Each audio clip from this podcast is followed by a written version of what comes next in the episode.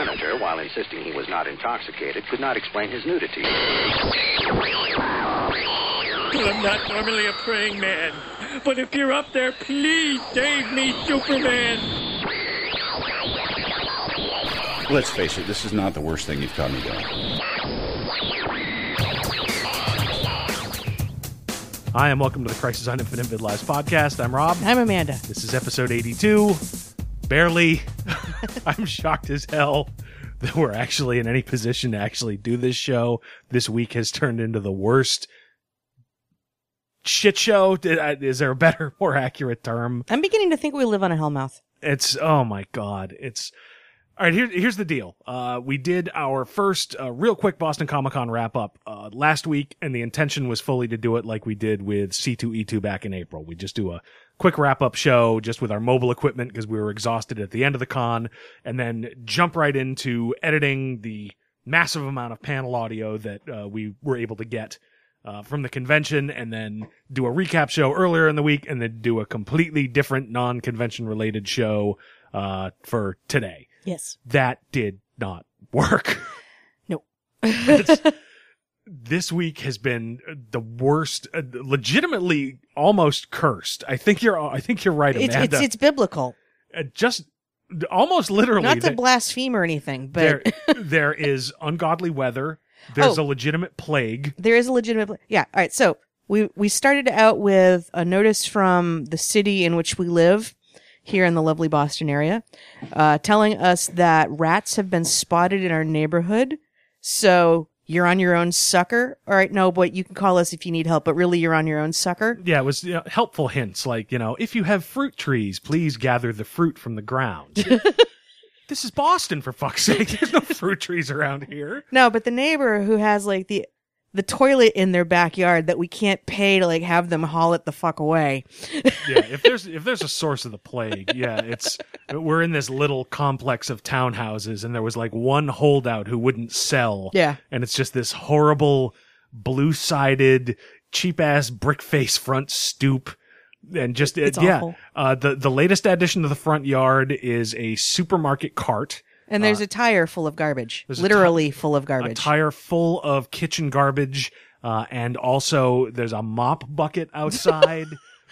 Because so frequently when I want to wash my floor, now, th- th- this isn't Alabama, um, and even if it was, there's no room in this front yard to, to put a car on blocks. But it really is the northeastern urban equivalent of "fuck it, I don't care yeah, it's like anymore." a quarter acre plot that could be Arkansas. Yeah, so if there's a source to this plague, that's probably the the house, but. It was one of those things when we got the notice. I figured we're in the city. I assumed there's rats around, but Yeah. all right. But then, yeah, it was uh, toward the end of uh, last week, the week before the convention. Uh, I was walking up the street to hit Dunkin' Donuts, and yeah, so out of the corner of my eye, this is like six thirty in the morning, so it's just starting to get light. Out of the corner of my eye, oh yeah, shit, there's a rat running across the neighbor's foundation. I guess there are rats in town. But uh, what really got us was, yeah, was it Saturday on our way into the convention? Yes. We're, we're walking up the sidewalk, and Amanda lets loose a shriek.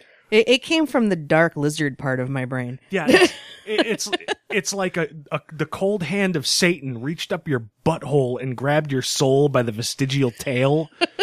just a just a sound of horror, and you point, and yeah, in the fucking gutter on the street is the largest dead rat I've ever seen in my life. Yeah, like Parker is not a large cat, but this was about I'd say half the size of Parker. this may have been a fair fight. Yeah. Yeah, I don't want to go Stephen King ish graveyard shift the size of puppies, but this was a disturbingly large pile of Yeah. Satan sent vermin Yeah. around the corner from the home office. so I immediately said, I will have Terminix on the phone on Monday. Yes. Um, it wasn't even Monday. I called, uh, I called when we got back You on did. Saturday night and, and set it up. Cause, uh, we, when we first moved into the home office, we saw a mouse once. And that, that was the only other time I've heard you shriek in that same way. it uh, it just unbidden comes from some some awful place. Yeah. So as of that year, I pay for Terminix for a full year every year. just in case something happens. You know, if there's an ant, I got to think about spiders. If I see a spider bigger than my thumbnail, I just want to be able to call somebody and make it never was. Yeah. I want to wish it to the fucking cornfield with a phone call. Yeah. So, I grew up out in the sticks where, uh, you know, dad built the house and good on him because I, I can't, you know, whack two planks together. Uh, but that's not a euphemism. Just, damn it. yeah, I tried I was to build say a, if it is, you're wrong, but go ahead. I tried to build a cat toy for Parker the other day and it required more effort than I was willing to, to deal with. And that wasn't even like with nails. Um, and, and so upside, yeah, we had a roof over our head. Downside, uh, we were out in the sticks. So all of the vermin ever got in the, field mice are adorable until they're storing dry dog food in your closet. Um, we- Same with midgets. I don't know why they do that. one time uh we had not just mice but like shrews got in the house and shrews are about the size of a mouse a little bigger but they're fucking vicious vicious and my dad would you know and I, I don't know how the dog tolerated it as long as she did would put um knowing that they would go for the dry food would leave her food in the bowl wouldn't clean it up when she was done not you know eating um and then would put peanut butter on like a, a mouse you know, one of those whack a traps with the spring that they you see in like Tom and Jerry and Yeah, that's the Victor trap. Yeah. regular trap. um and and the shrew came for it except that it wasn't strong enough to kill the shrew so we just heard it go whack and then scuttle across the floor as it tried to crawl off in its death throes with the thing around its neck into the wall That's fucking awful. That's Jesus. Every time we talk about your childhood on this show, it makes me weep for humanity. So, um, I'm an adult with a job, and yeah, all vermin will perish. yeah, it's it, it's literally a it's a magic word, Terminix. Yeah. and we we call it, and stuff goes. And uh, so so yeah, I called him. We hadn't seen any evidence of any vermin in the house, which was a positive. yes. because in my head this was i figured i would have noticed rat droppings i just figured they would have been bigger mouse droppings Right. but it's also nothing had gotten to uh, the cat's food Yeah, and, and we know from experience what it looks like when a mouse gets in, in your living space here in an urban setting because you had to deal with it at one of the apartments you were in. yeah And that was a whole long nightmare of steel wool and shitty landlords and that expanding foam shit that yeah and- destroyed like a cutting board of mine. yeah so it was uh, literally it, it was a case of i don't think they're in the house but i want terminix out here to create a maginot line no, But- you don't want to a line because they get around that. well i was gonna say except for rats and that works um so so yeah DEF CON. sure but but so yes then i had the nice man come out in a panic on monday and he went through the entire house and said there's absolutely no sign that any rat has been in here. I'd be surprised in this kind of environment if they even tried to get in but let me put more poison bait out in the uh, uh, garage and these are the things to look for and then call us back. So that was a relief. That was monday and the good news was I got that out of the way because Tuesday at my day job was one of those, hey, you've done a great job. Let's go out to uh, Natick, which is out on the Mass Pike, a little outside of Boston, and go to the big IMAX theater to watch the new Mission Impossible Stadium movie. seating. Exactly. So it's you don't even have to do you don't have to do anything with work. We're just gonna go straight to this movie, and hey, that's great. So we got there early afternoon. And you can tell they like you because they took you guys to Mission Impossible and not the Fantastic Four. Yeah, that's, that's what the show was originally supposed to be about, but we're gonna get back to that. So it's like, all right, great, we'll we'll go do this, and then yeah, I'll be home uh, early, no problem at all, and you know, drive out to the movie theater in this town I don't know very well. Uh, drive out with the top down and go to the movie and walk out, and it looks like the painting of a post-apocalyptic scene from the last 15 minutes of Angel. It's the sky is gunmetal gray, like in the way it's going to shoot you. and it's, oh my God. So yeah, I'd get back again in the convertible and start driving just as the rain starts to fall. And then I'm like, what the hell is that? Ho- Is something shooting at me? It's the first hail that I have seen in New England in personally in 40 fucking years. Oh God, yeah. I, I, I know I saw some as a child. I don't think I've seen some until just this storm. So yeah, we, they talk about like plagues. All right, we get the vermin going, storms. Yeah. like it, it was Parker was beside himself. I because I was back here at the home office. He he he felt we were under attack and there was nowhere to go. and we kind of were. And I was watching these things bounce off our windows, going, "Okay, everything's tempered, right? Nothing's going to break." Have you ever cut a hailstone open? uh, no. um, hail happens because it comes down frozen and it gets kicked back up into the atmosphere again and again and again until finally it's heavy enough to drop. If you cut one open, it's just layers inside like an onion of ice. Which is appropriate because I did weep. But anyway, And and so we had ping pong ball, golf ball size hail bouncing off of every surface outside our house. yes. But again, I was not at the house. I was in a city that I don't know very well. Right. In a convertible. I'm literally driving down Route 9 in my standard shift convertible, left hand on the steering wheel, right hand floating over my head like I'm trying to hold my soul in, just in case some of this hail punches through my rag top and goes for my brain pan. Yeah, that's no good. In, in the meantime, yeah, it's bouncing off my fin. I mean, I've got a reasonably nice car. It's not, you know, a Porsche or anything, but it, it's something I've had it for six years. It's paid off. It's low mileage. I take really good care of it. And my day job is in the, the little borough as, you know, is a, it's not really the word, but the little part outside of Boston. I work in the same place where I live. Right. So if I'd heard hail on the radio, I'm home in 15 minutes in the garage. I'm in this town. I don't know where to find cover to save my fucking soul. Start knocking on doors. Hi.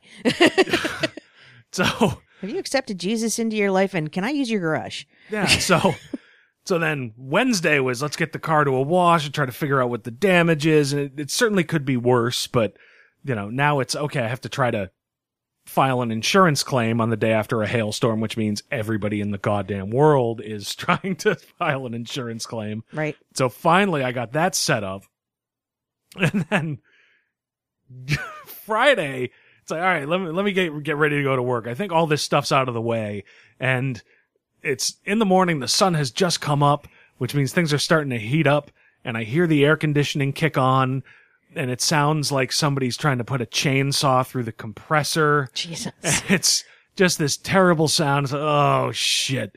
So the mistake I made was I called the HVAC people and said, everything is still working, but, yeah. which meant they're like, oh, this isn't an emergency. We'll get back to them whenever. Uh, Sure enough, uh, yesterday at 10 o'clock at night, the thing completely quits. There's no air conditioning whatsoever. The good news is, after the hailstorm on Tuesday, the humidity's kind of low today and it's really relatively temperate. But it, here's the thing I'll warn you right now. We've been kind of lucky the first few minutes of this show. Uh, we've got the windows wide open. There's a fan running in the studio, which normally isn't the case. This show might sound like utter shit. You might hear the shrieking of dying rats from outside or, or the neighbor blasting his, you know, 6.4 liter Mustang engine Yeah, that he likes to tune up on Sundays. Very happy to work on every weekend loudly. Yeah. So you could hear just about anything uh, during this show, uh, including panel audio. That's the only positive.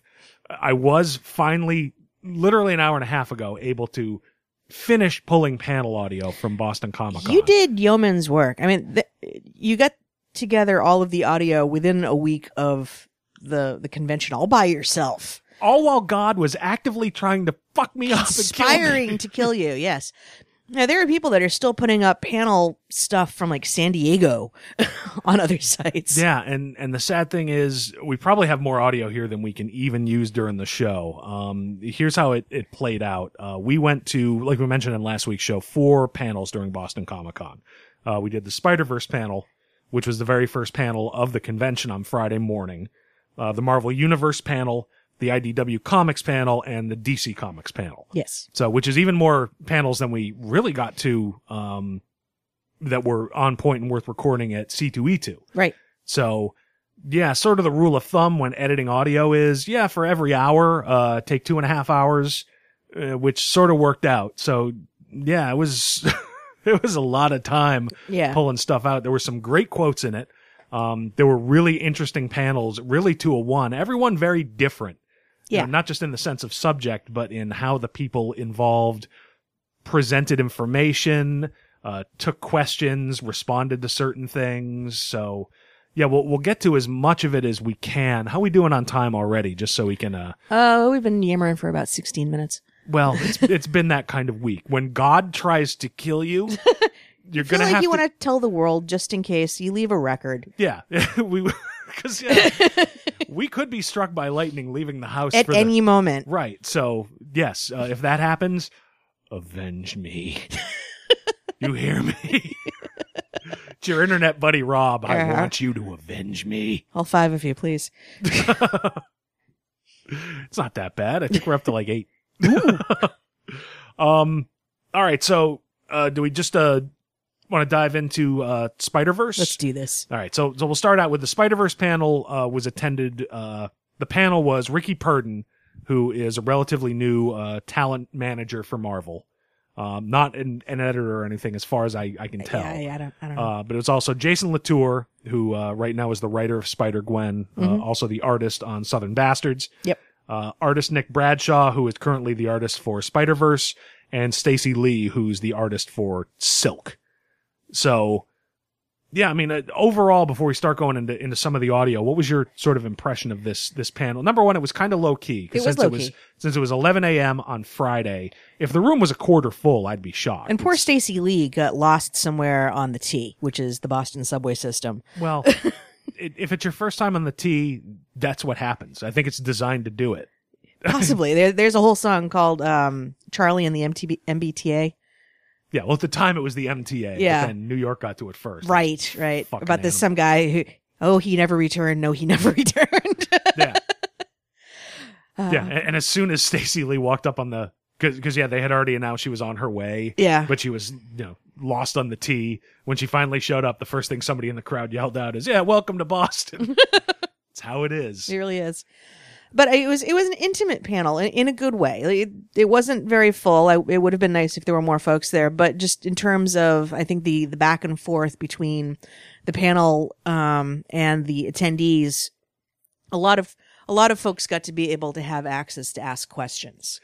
Yeah, and they did give out a little bit of uh of information. It was it was weird. I don't want to get too much into it ahead of time, but having done both a DC and a couple of Marvel panels, the way that they provided information was very different. Just the way in between this and the Marvel Universe panel, which we'll get to next, Yeah. uh, did. This one at least had some tidbits about what was coming out and uh, some of the the things that they had in the pipeline. Whereas the Marvel Universe panel was really, hey, we brought all these people, uh, ask us questions, and uh, about a third of the answers about hey, what's coming were uh, just stick around. Yeah. Like, So, so there at least was some information here. right.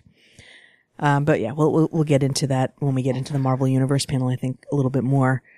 Yeah. So, and, and here's part of the problem is I did these first few clips on Monday morning, waiting for somebody to tell me if uh, vermin were going to eat my face in the night. my uh, my notes on these are not as good as they could be, but uh, yeah, here's a here's something from uh, Jason Latour that I just put down. Why Spider Gwen number one? Okay, yeah. So just to little background here, um, Jason Latour talks about Spider Gwen um, for a good upfront, like a good chunk of time. Yeah. Um, because that's probably one of the most popular new, not new characters, but new directions for a character. Um, and who had previously been a cherished legacy character to whom nothing was to be done. Oh yeah. Um, and, and you'll, you'll hear it in here and then we'll, we'll talk about it. All right. So it's only fire this uh, Okay. this first one from Jason Latour.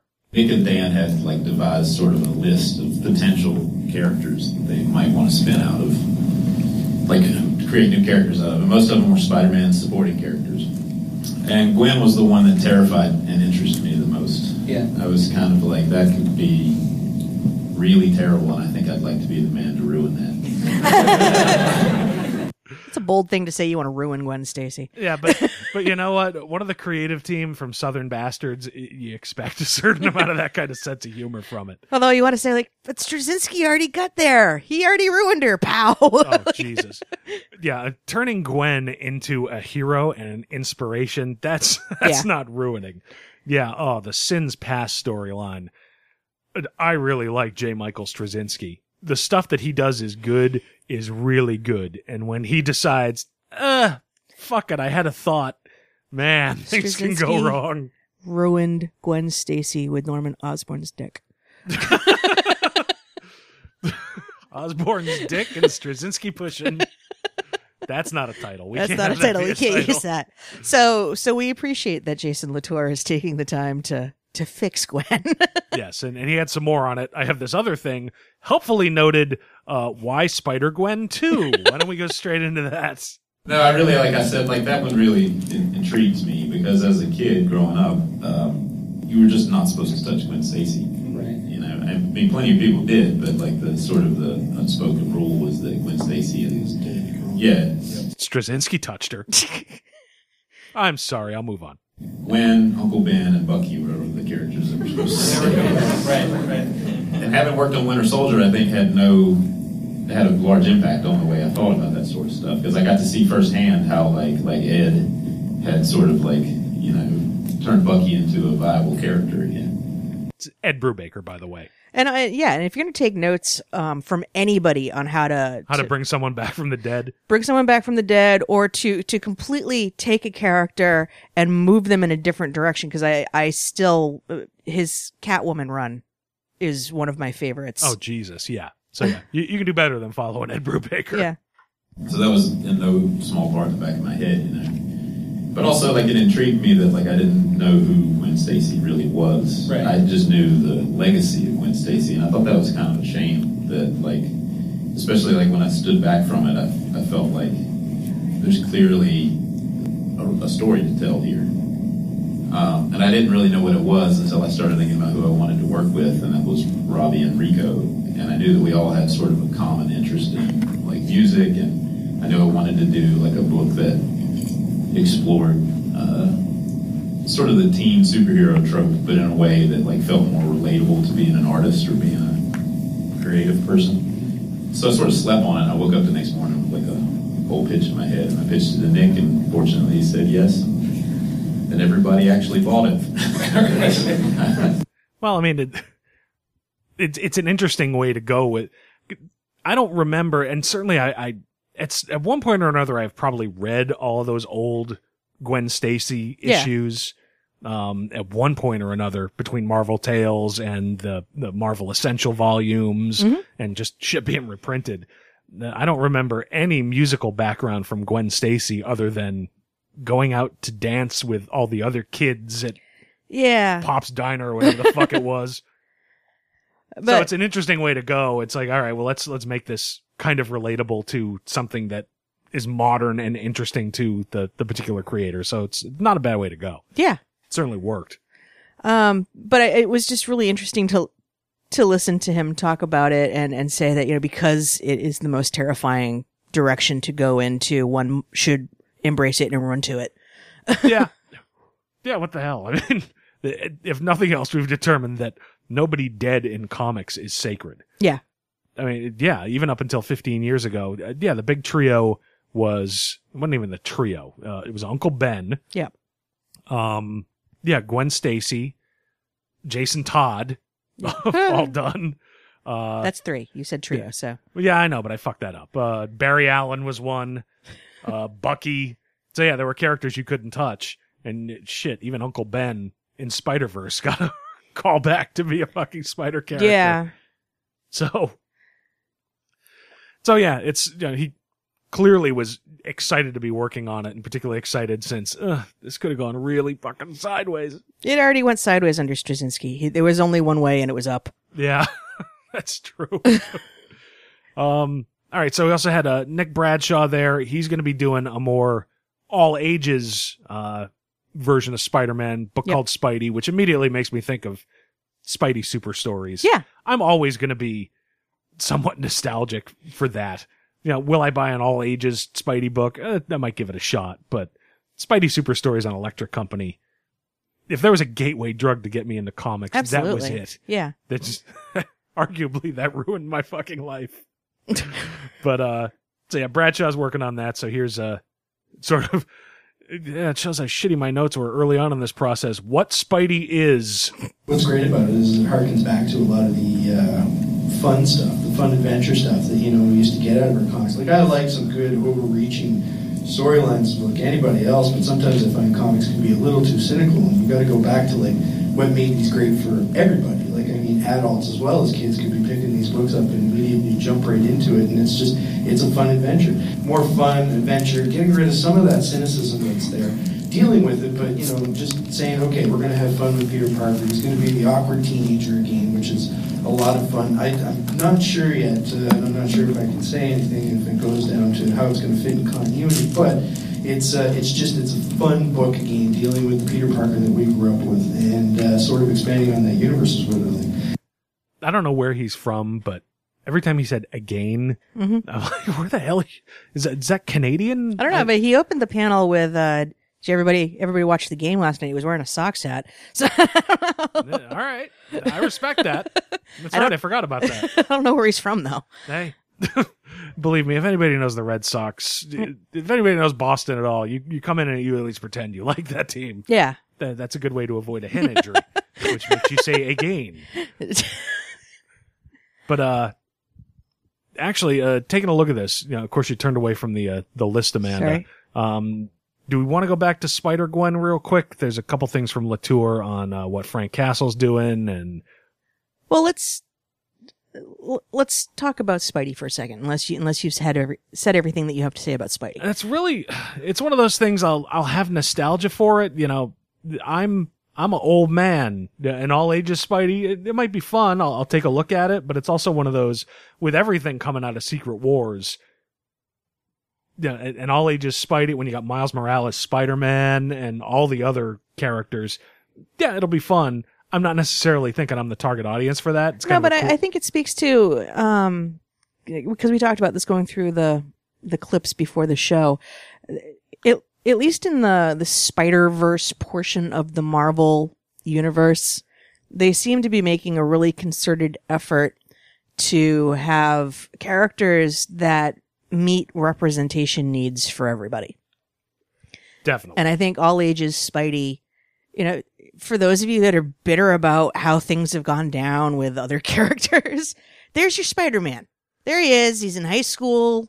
yeah, I suppose there's your isolated old school Peter Parker Yeah. fucking up all over the place, but then he puts the costume on. And Yeah. And if you're looking for the classic character to introduce your young comic reader, yeah.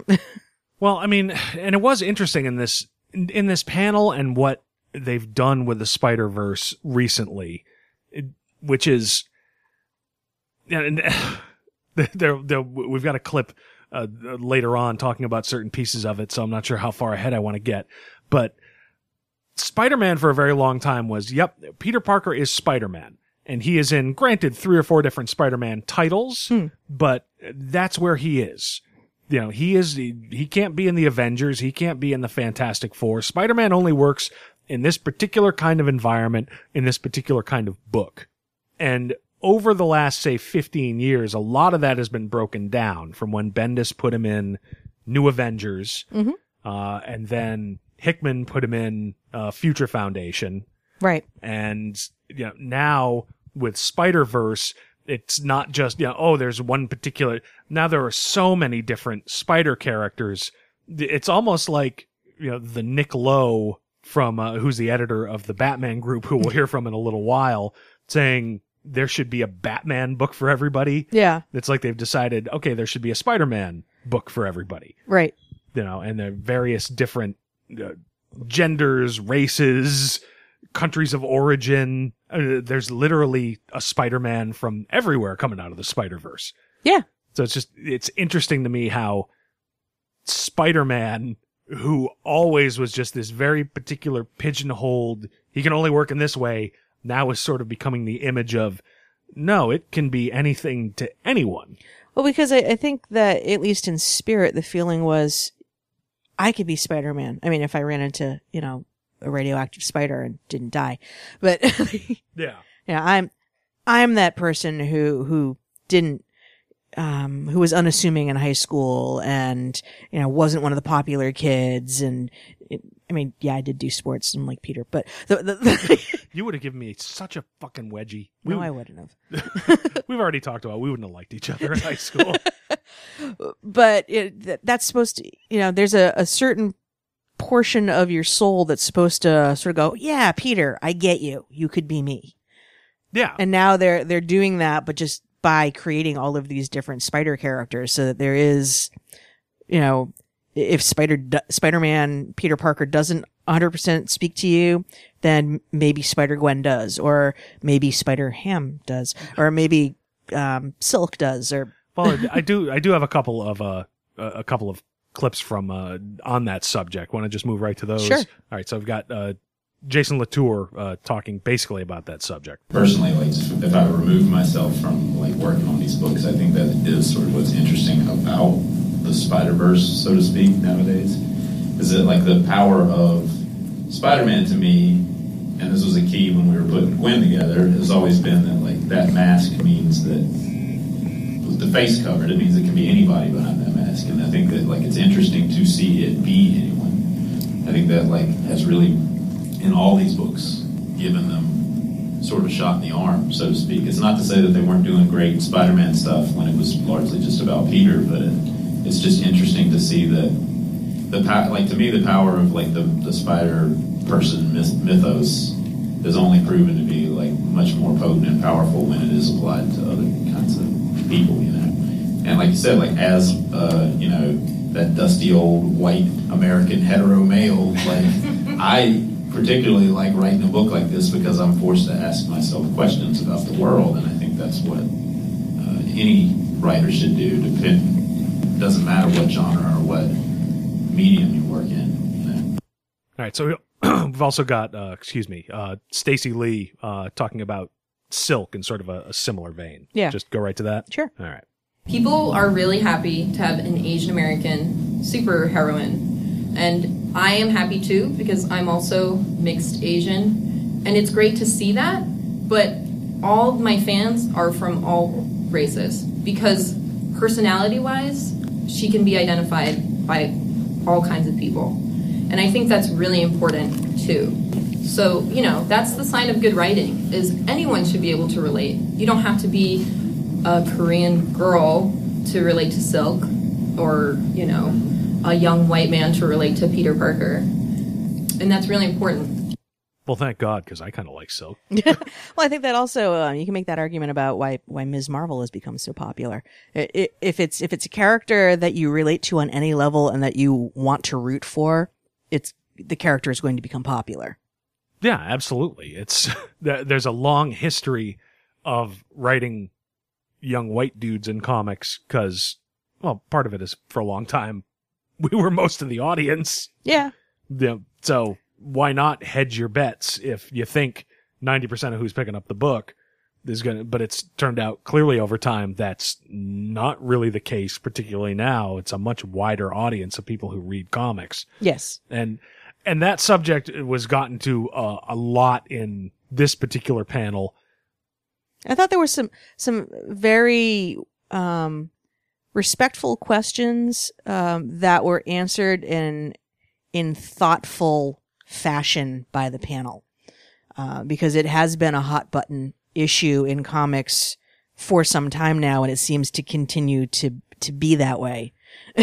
Yeah, this is, uh, this is not the first pan, first, not the first, not this panel. This is not the first convention we've been to. It's not even, uh, the first 10 conventions we've been to where there were panels where people got up ostensibly to ask a question, but really what they wanted to do was push an agenda. And I, I'm of mixed feelings about that. On one hand, it makes me uncomfortable to be in the crowd because it makes panels uncomfortable. Mm. On the other hand, if you want people to face your issue, I'm not sure how else you do that. You can vote with your dollar, but that's a very blunt instrument. Yeah, it's it's a challenging thing. I I try to I, I hear where you're coming from with the agenda piece. I, I- know there are some out there for whom it is an agenda, but I think there are an equal, if not hopefully more numerous group out there for it's not an agenda. It's, it's how they feel. They, they, they want to see the representation. So they want to, and again, in this panel in particular, there were some very nice, respectful questions and back and forth about thank you for writing this character. Whereas, yeah, we've been in other ones where it's like, why don't I have so and so? Because, you know, and Yeah, for all the represent for all the all the reputation Boston gets about being very much and it's deserved a town where it's like fuck you. No sir, fuck you. um yeah, there there were it was generally not confrontational. In the in the DC panel there was that one question I I had an issue with where yeah, uh, I didn't pull audio on it, but but I timed it, and the question in quotes was a minute and forty five seconds, and the answer came down to about thirty seconds of uh, I'm I'm not sure about what you're talking about. I don't think that's the case, but I will look into it when I get back to my office. yeah. And then we, we had a conversation after that panel where it's like, all right, so for a question like that, do you need to spend the minute 45 seconds when you've acknowledged that it, it's a question that um, could have been addressed to a colorist who was not on the panel?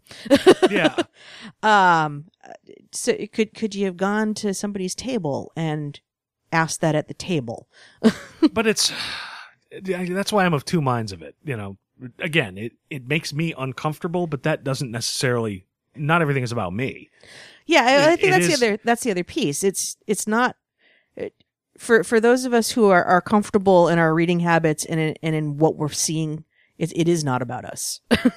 Yeah, but it's if it's the most important thing in your world, these convention panels are the one way to put people literally on the spot immediately Yeah. and force them to either try and weasel out of it, which I think is half of what caused the problems in was it 2011 with San Diego Batgirl yeah, was uh, yeah the visual was you know, number one that was difficult to sit through because after the first couple you'd go and you'd see her in line and yeah as somebody who gets uncomfortable with that it's like oh god we're going to do this again well, and so did some of the panels because some of the panels they they shut down questions before she got to the mic. which is the worst possible thing they could have done because it, it really indicated that she had a point and that's the thing she probably did you know particularly at the time not too many women were writing for dc comics and Yeah. post new 52 Oof. yeah the the audio we got a good clip on that one but uh yeah the, the they clearly were shooting for an audience of teenage boys.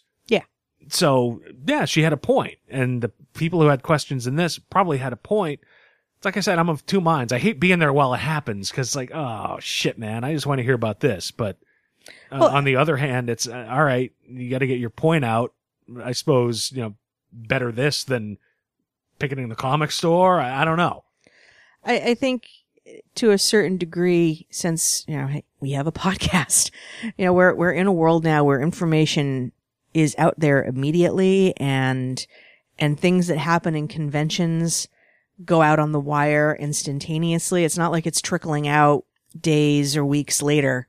right Um, and conversations, you know, you used to be able to write letters to the editor, and then they could kind of pick and choose what goes to the letters to the editor in the back of the comic book right now now you have an open open forum um, in places like these conventions where there can be reaction to answers that come out of those panels um, that will cause people to have opinions. Yep. both positively and negatively. And also people have their Tumblrs, they have their internet forums they there there is a, a vocal online publication presence and fan interaction presence.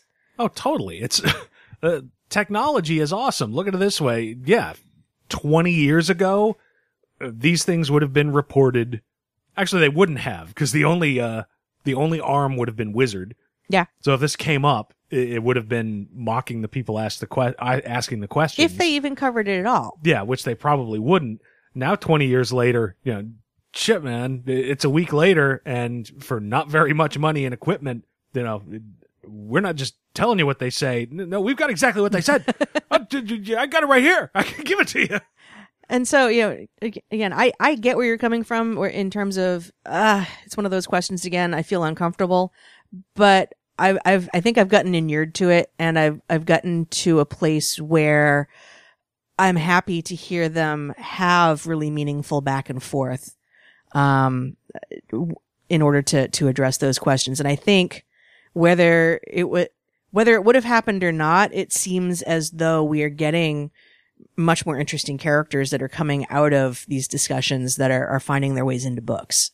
Oh yeah, totally. Look, I don't need another white guy. Well, and also I, I say that having, you know, kind of revised my position. If, if I go back and listen to some of uh, the comments I made in like earlier, and to be fair, like in the first 10 or so of these podcasts, I was very drunk. Um, You and me both, baby. where I was like, ah, fine, let them, let them write their own stories. Yeah, well, you know, taking a, a broader view, they could write their own stories and those stories won't necessarily have the same reach as the ones that come out of the big two. So if, if these conversations are having a positive effect in terms of types of characters that we'll see, all right, it's good that they had those conversations, even if it's at the discomfort of those who were the status quo. Yeah. Well, all right. Let's go back to audio because here's something. Again, with the positives of the changes that you know have been made in the last four or five years in trying to be more inclusive. Okay. You know, both in in creators and in characters. Uh, here's Nick Bradshaw uh, talking about uh, his observations of Free Comic Book Day over the last few years.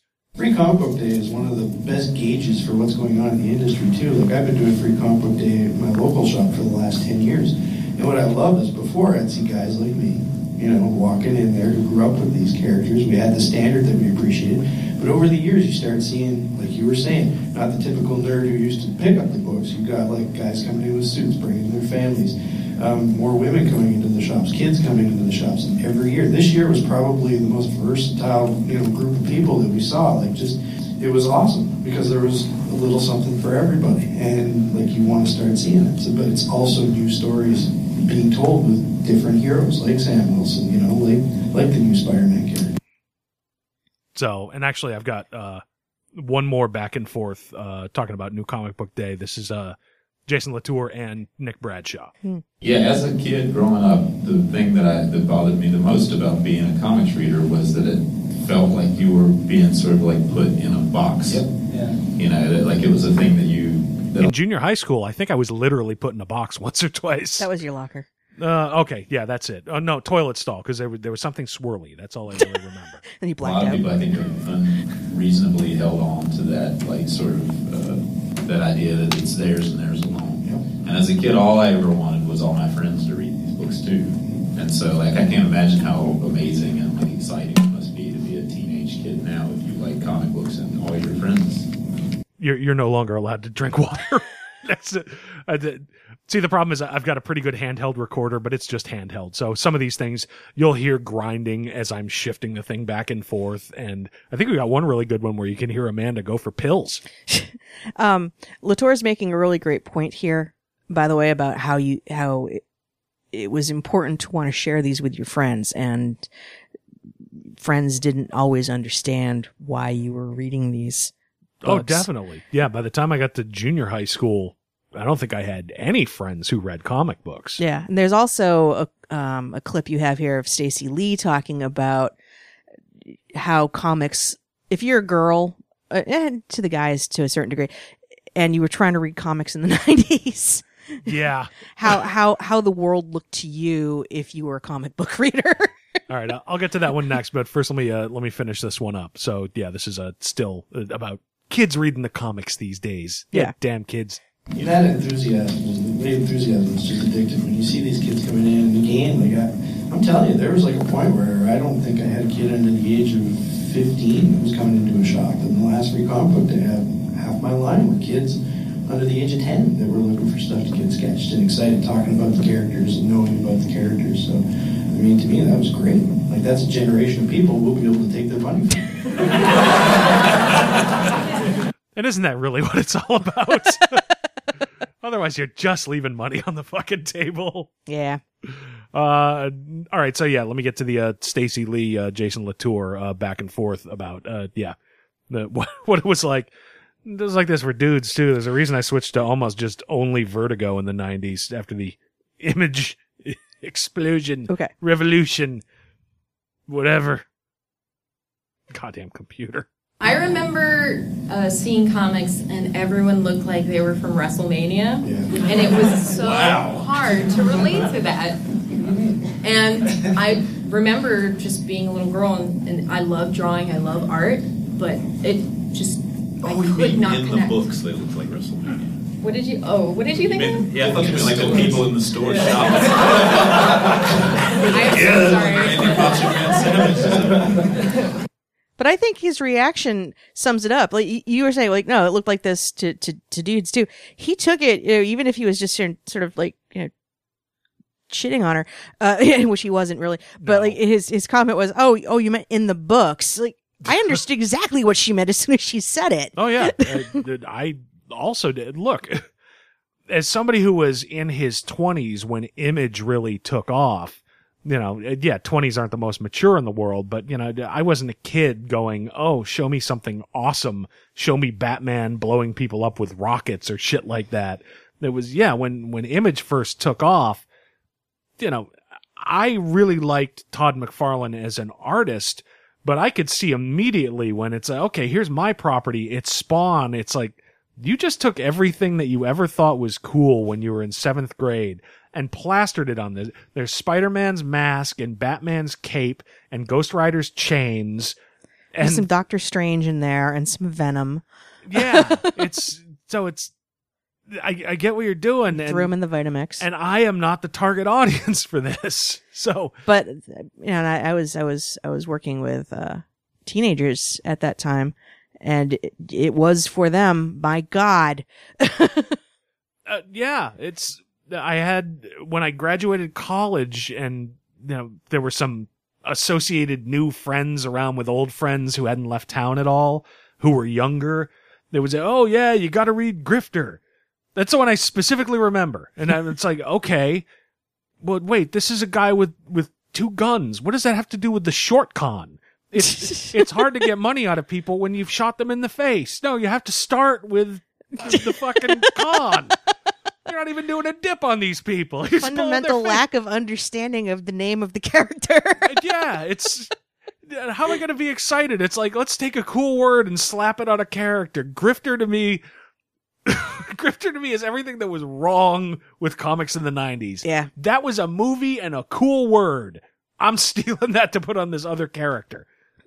also, he wears a bandana. Oh yeah, well, I can't even be bothered to come up with a costume. Here, have a bandana. because bandanas is cool, I guess.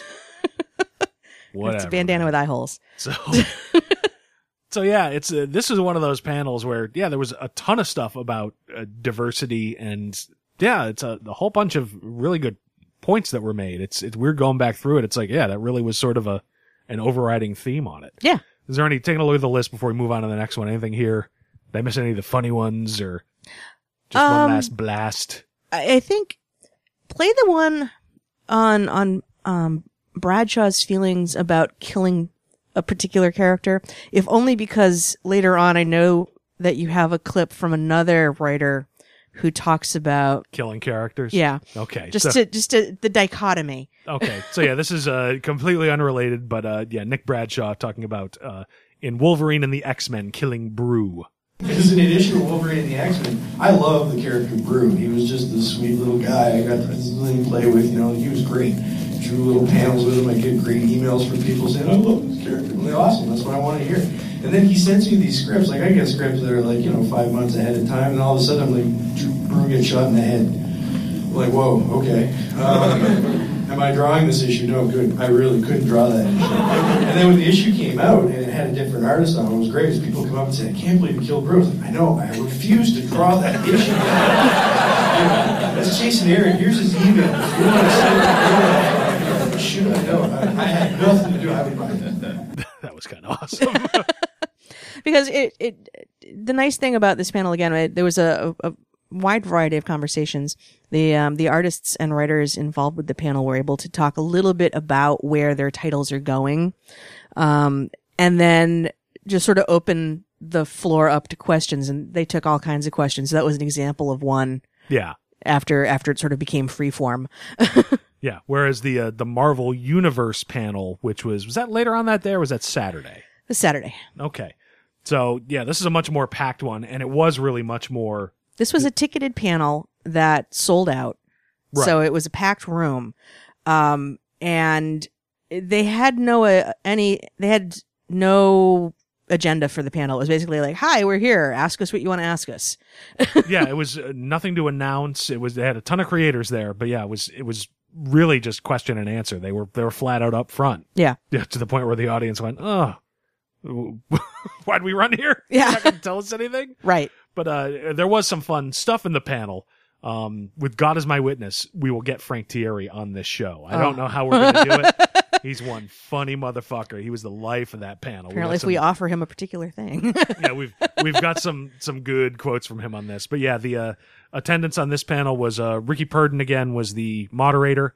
Uh, had uh, writer Gerry Duggan, uh, artist Phil Noto, writer Frank Tieri, uh, artist Erica Henderson, uh, artist Frank Brunner, uh, who didn't do a ton with the panel, but actually he was one of the original artists on Howard the Duck. uh, and he had, he had a couple of good things to say. Yeah, so he's not doing. I, I don't think he's doing anything with Marvel right now, but it was kind of nice to have one of the you know old guard Yeah. creators on there.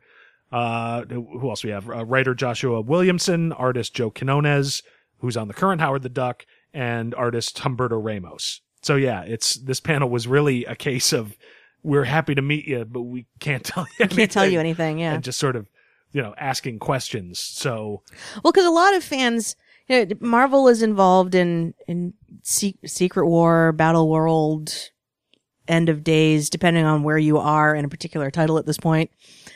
yeah, the end of the world, no matter what, is what it comes down to. And so fans understandably have questions.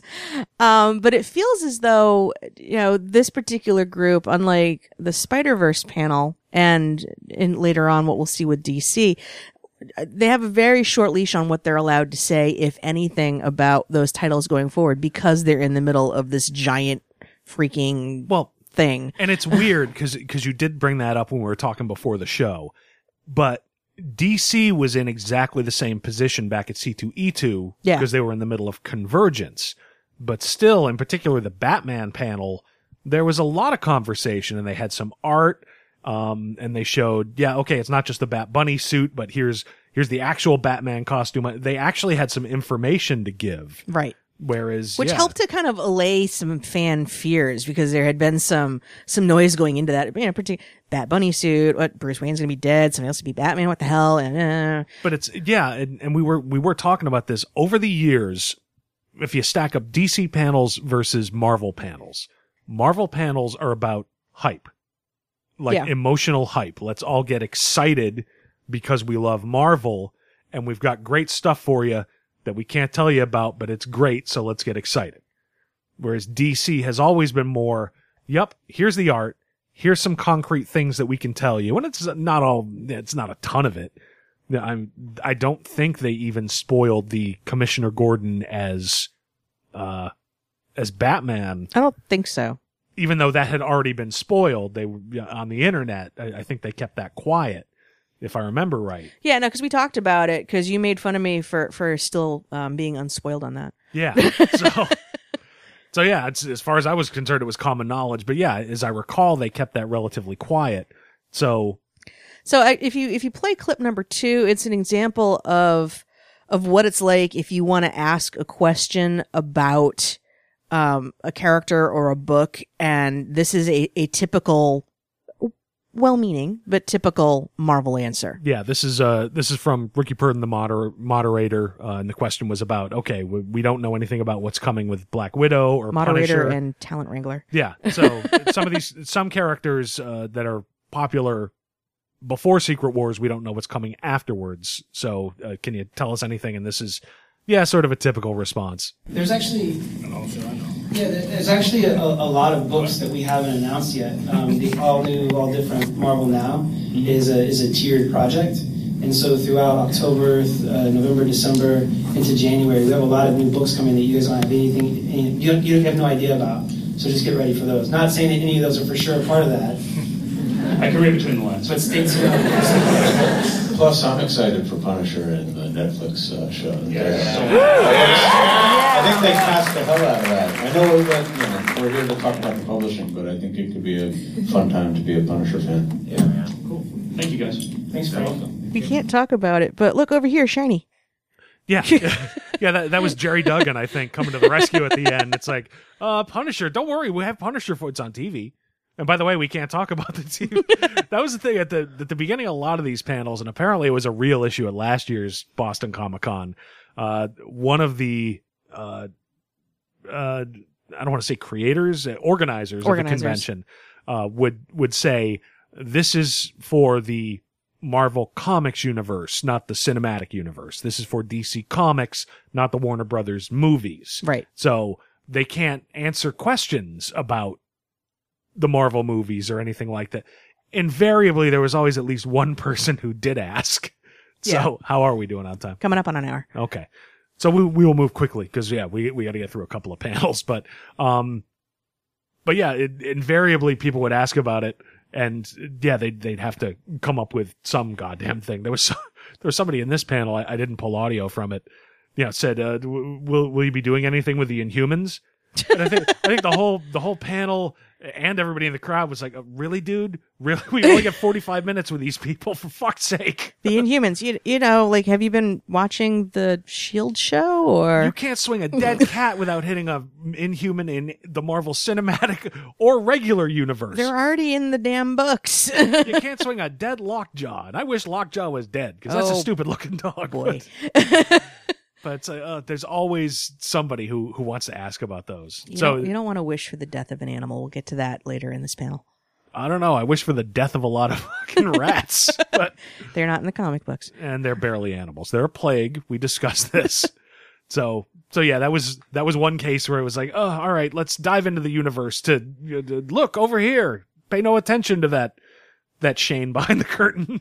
So as as fans in line realized they weren't really going to be able to get any answers with any kind of um, hint about what's to come in in the various books that they're following, things started to take a more freeform turn. yeah, I mean there were questions about all kinds of things. I mean, take a where do you want me to what do you want me to pull up next? Uh, I would I would say um Uh, well so they started to talk about you know where do you get your ideas uh, because if you can't talk about what you're writing about maybe you can talk about at least how you get the ideas for the things you can't tell us about Which, by the way, is the worst fucking question you can ask any creative person Yeah. because it's they just sort of come. It's Yeah. a, a I, I forget who the author was, but uh, whenever he would ask, wh- whenever somebody would ask him, it might be Harlan Ellison. He would say, you know, I got this place. It's in Poughkeepsie, New York. I send them fifty dollars a month, and they send me the ideas. so it's it's a dumb question, but it's one that gets asked. So, so yeah, somebody asked the panel. I was just wondering, how do you come up with ideas for the comic books? Like, A lot of drugs. Just don't mind me. Well, you can do drugs too if you want. I said Frank Tieri's a funny motherfucker. yeah and and um, I live tweeted that as that was happening and then he retweeted it Yeah, it's it's as good an answer as any. yeah I mean, for me, it's always been booze. Drugs work too. Um, so, you know, in that vein, all right, it, um, Bradshaw answered in the uh, Spider Verse panel, you know, who he felt bad about having to kill, and he didn't actually end up having to kill Brew, but he talked about what that was like. Yeah. So then the question goes out to the panel. So, who do you feel worst about killing? All right, yeah, let, let me go to that one. I just wanted to know um, what's the character you felt worst about killing? Of course, I had to be a kid asking it, right? Yeah.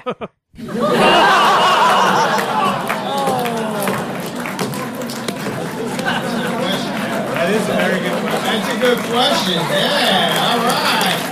Things are getting serious now. Good job. The, the thing I got the most grief for killing actually wasn't actually a character per se. It was when I was writing Wolverine, right? So now Wolverine, my Wolverine was like ultra violent. Like we killed like ten guys before they even opened the book, you know.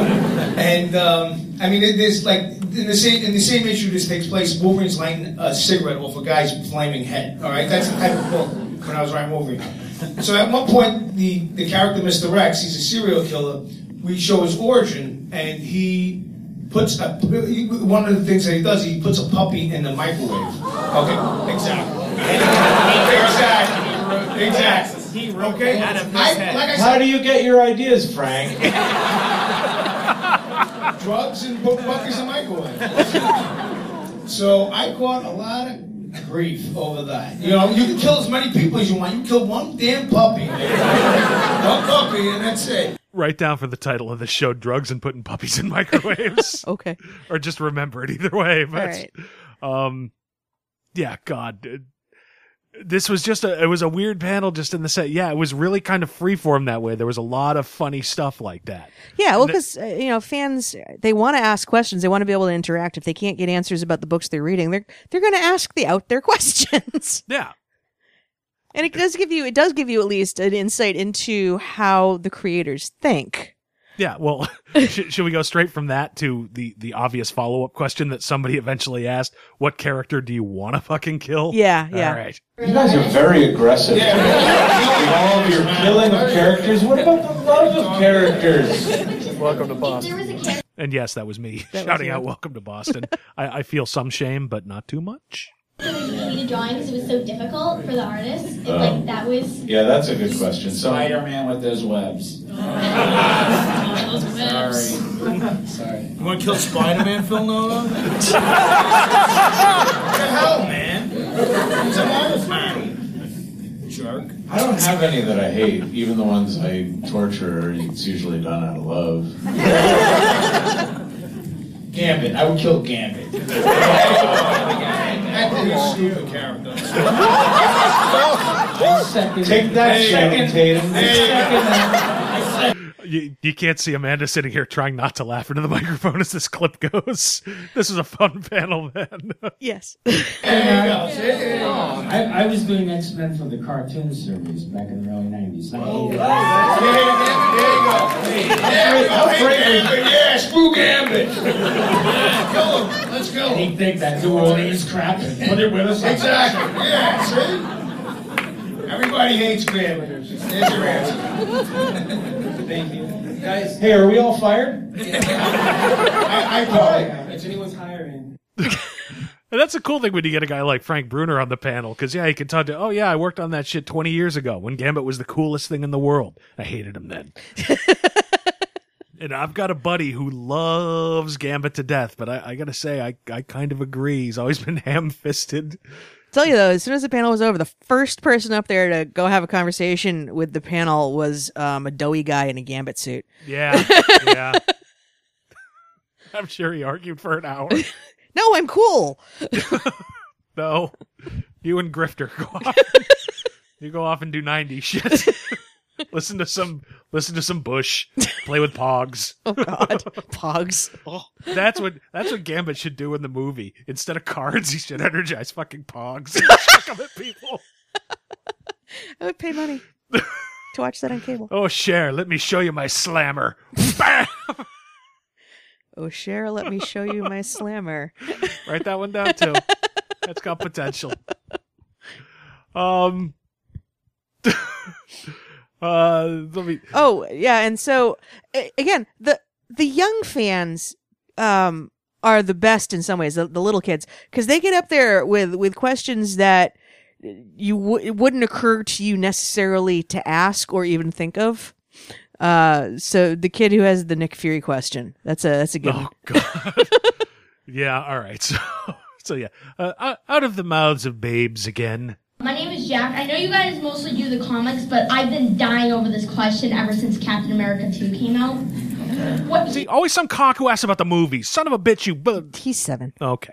he has this like list and it has like all stuff he has to say because he was in an iceberg. Oh, right. But one right. of them's Star Wars. But then again, Nick Fury was in Star Wars. So how does Look at you, breaking breaking worlds like Hickman. You're like a mini Hickman breaking worlds. I'm proud of you. Yeah, that's that's an interesting observation. Wait for Civil War? Yeah. It's all answered in Civil War. Yep, keep reading. It's in Civil War. Keep reading. All new, all different Marvel. Yep, that's right. Uh, have no answers for you.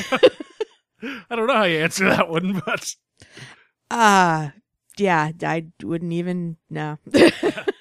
um, uh, there was some actual uh, actual information in this. This is one That's that- true, actually. This is one that I thought was uh, was interesting. There's been a, a lot of controversy since Age of Ultron came out in theaters about the Darth of not Darth. That's a guy from Star Wars. I mean, Darth is now owned by Disney, which owns Marvel. really? What? But I, I'm having trouble tracking. There's no air conditioning, and I think I hear rats clawing at the door. But there's Nick Fury will save us. With the purple lightsaber with the click bumper. Wait, Wait, what? there, anyway, there's been a controversy because there hasn't been very much Black Widow merchandise to go along with Age of Ultron. So people have been saying there are plenty of girl fans of the movie. Why aren't there actually any toys? Uh, to the point where, uh, and again with the dehydration, who the fuck plays Hulk? Mark Uh, Ruffalo. yes. That took me a second. Mark Ruffalo tweeted at Marvel saying, I need more Black Widow toys for my niece or something.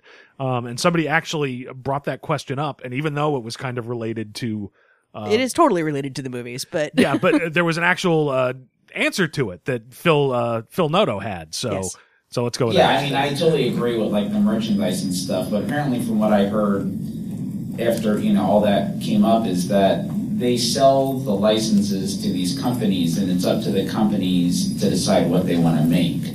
So, yeah, I mean, there should have been a lot more, but like Marvel slash Disney doesn't really have control over what these companies, like what kind of merchandise they're going to make. But I think just the outcry of that, the next, you know, Civil War or whatever movie she's in next, I think you'll see a lot more just because of this. And in terms of um, the solo movie, that's been back and forth. I mean, personally, I think it's just Scarlett Johansson doesn't want to sign like a six picture deal to be Black Widow until she's like 50. Which makes a lot of sense, but again, that's speculation from an artist Yeah. from Marvel Comics, so nobody knows. But uh, yeah, the idea that, and it makes total sense if you think about it. Fine, man, we'll license you everything, write us the check. yeah. It's not like Joe Quesada is at Hasbro standing over the dudes on the assembly line going, no, you sand that Black Widow thing off, sand the boobs away and put a repulsor on it. Jesus. It- that doesn't make a lot of sense if you think about it. But so whether that's entirely right or not, because you know even Noto said you know based on my understanding, but it it makes a lot of sense and it was it answers a question that a lot of people have had for the last few months. Yeah. But then again, Gerry Duggan, who's almost as fucking funny as Frank Tieri, uh, he sort of put a, a whole different spin on Yes. on uh, the whole issue. I also just want to point out too, when I was a kid, if you wanted an Iron Man toy, you had to like put yellow tape around a Spider-Man or a You guys are living in like the golden era of that. Now you can be like, kids are spoiled. Yeah, I'm gonna like go to buy a Bucky and uh, house cleaning armor. You know, where you're just like, this is this is not a bad situation, uh, all things considered. But thank you for your question. So to sum up, it's Phil Noto's. No, no, he makes a good point. There is a much wider variety of, of, of merch out there now for, for a bunch of different characters. There, there is, the word is dearth, a dearth of, I of went stuff. to I went to college. I'm a little punchy. I'm- I mean, I've seen I've seen stuff on the internet now. Um, fathers out there modding their HeroClix because there's not enough uh, female hero characters for for his daughter to play with. So because he's trying to get her into things. I, I, I, there was a woman out there who had a whole DIY on how she modified a Bratz doll to turn it into a Black Widow so that her daughter would have a Black Widow toy.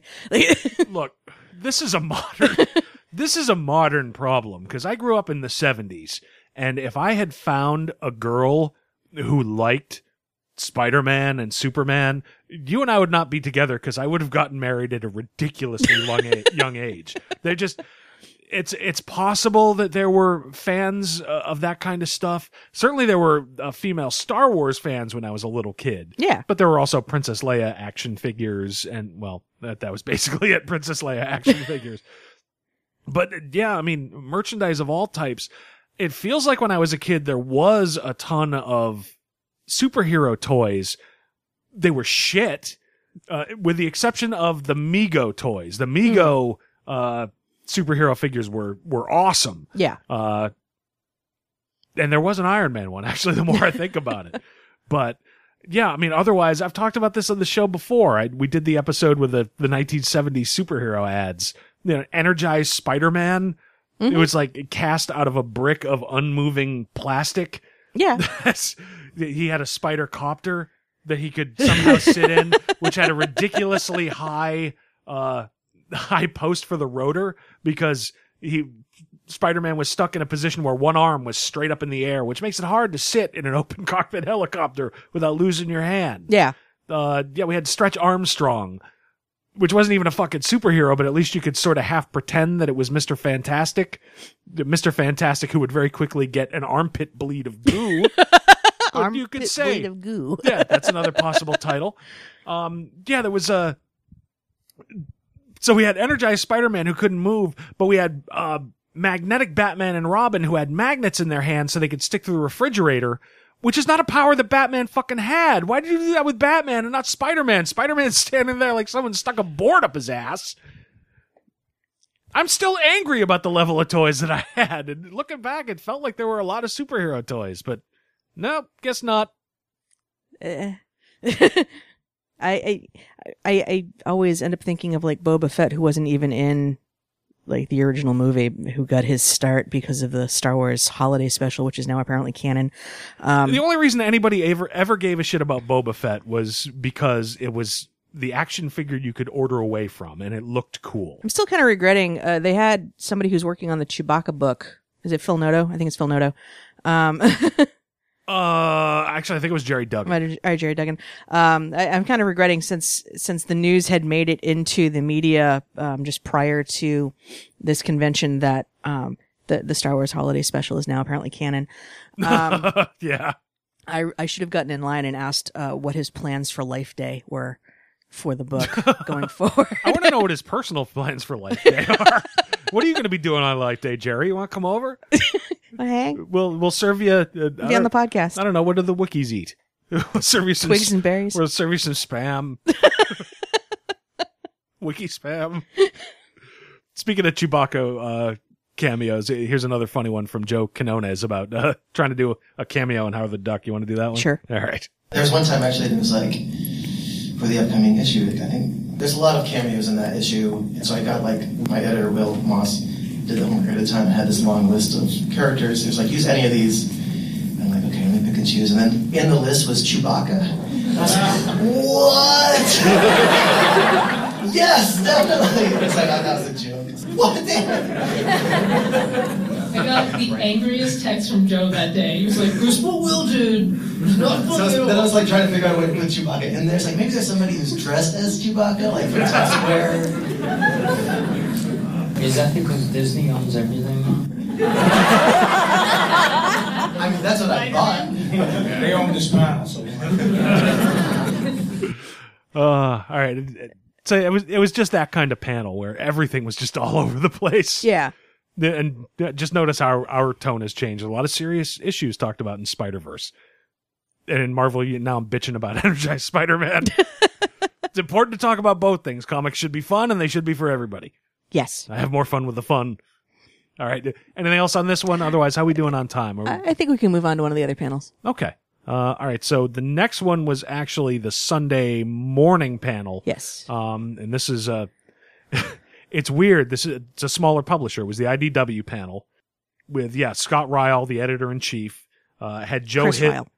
Did I say You Chris Ryall? Scott. Oh Jesus! All right, Chris Ryall. I'm gonna need beer soon.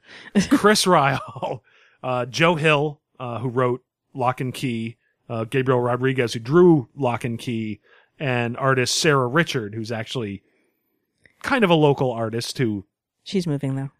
well, all right, fuck her then. No, no, she's awesome. yeah, no, it's it's weird. We've talked about her in the past. She was we first met her, I think, at the 2009 Boston Comic Con, possibly, where I don't think she was doing anything but selling art, and you bought some stuff that you liked. I got like a really cool Vash the Stampede. yeah, so it's been fun to see her over the years sort of you know, move up a little bit Yeah. and, and get some actual. And she's you know, been doing a lot of cover work for them. Um, Jem, My Little Pony. Yeah.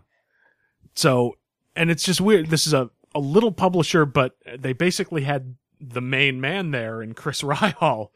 So even though it was little, they had a lot more honestly hard information right. about some of the stuff they're working on. I got a ton of stuff from their various things and part of really the, the overall, probably not intentional, but theme of the panel that we were talking about was, yeah, how they, as a smaller publisher, deal with their licensed properties along with the creator owned stuff that they want to do.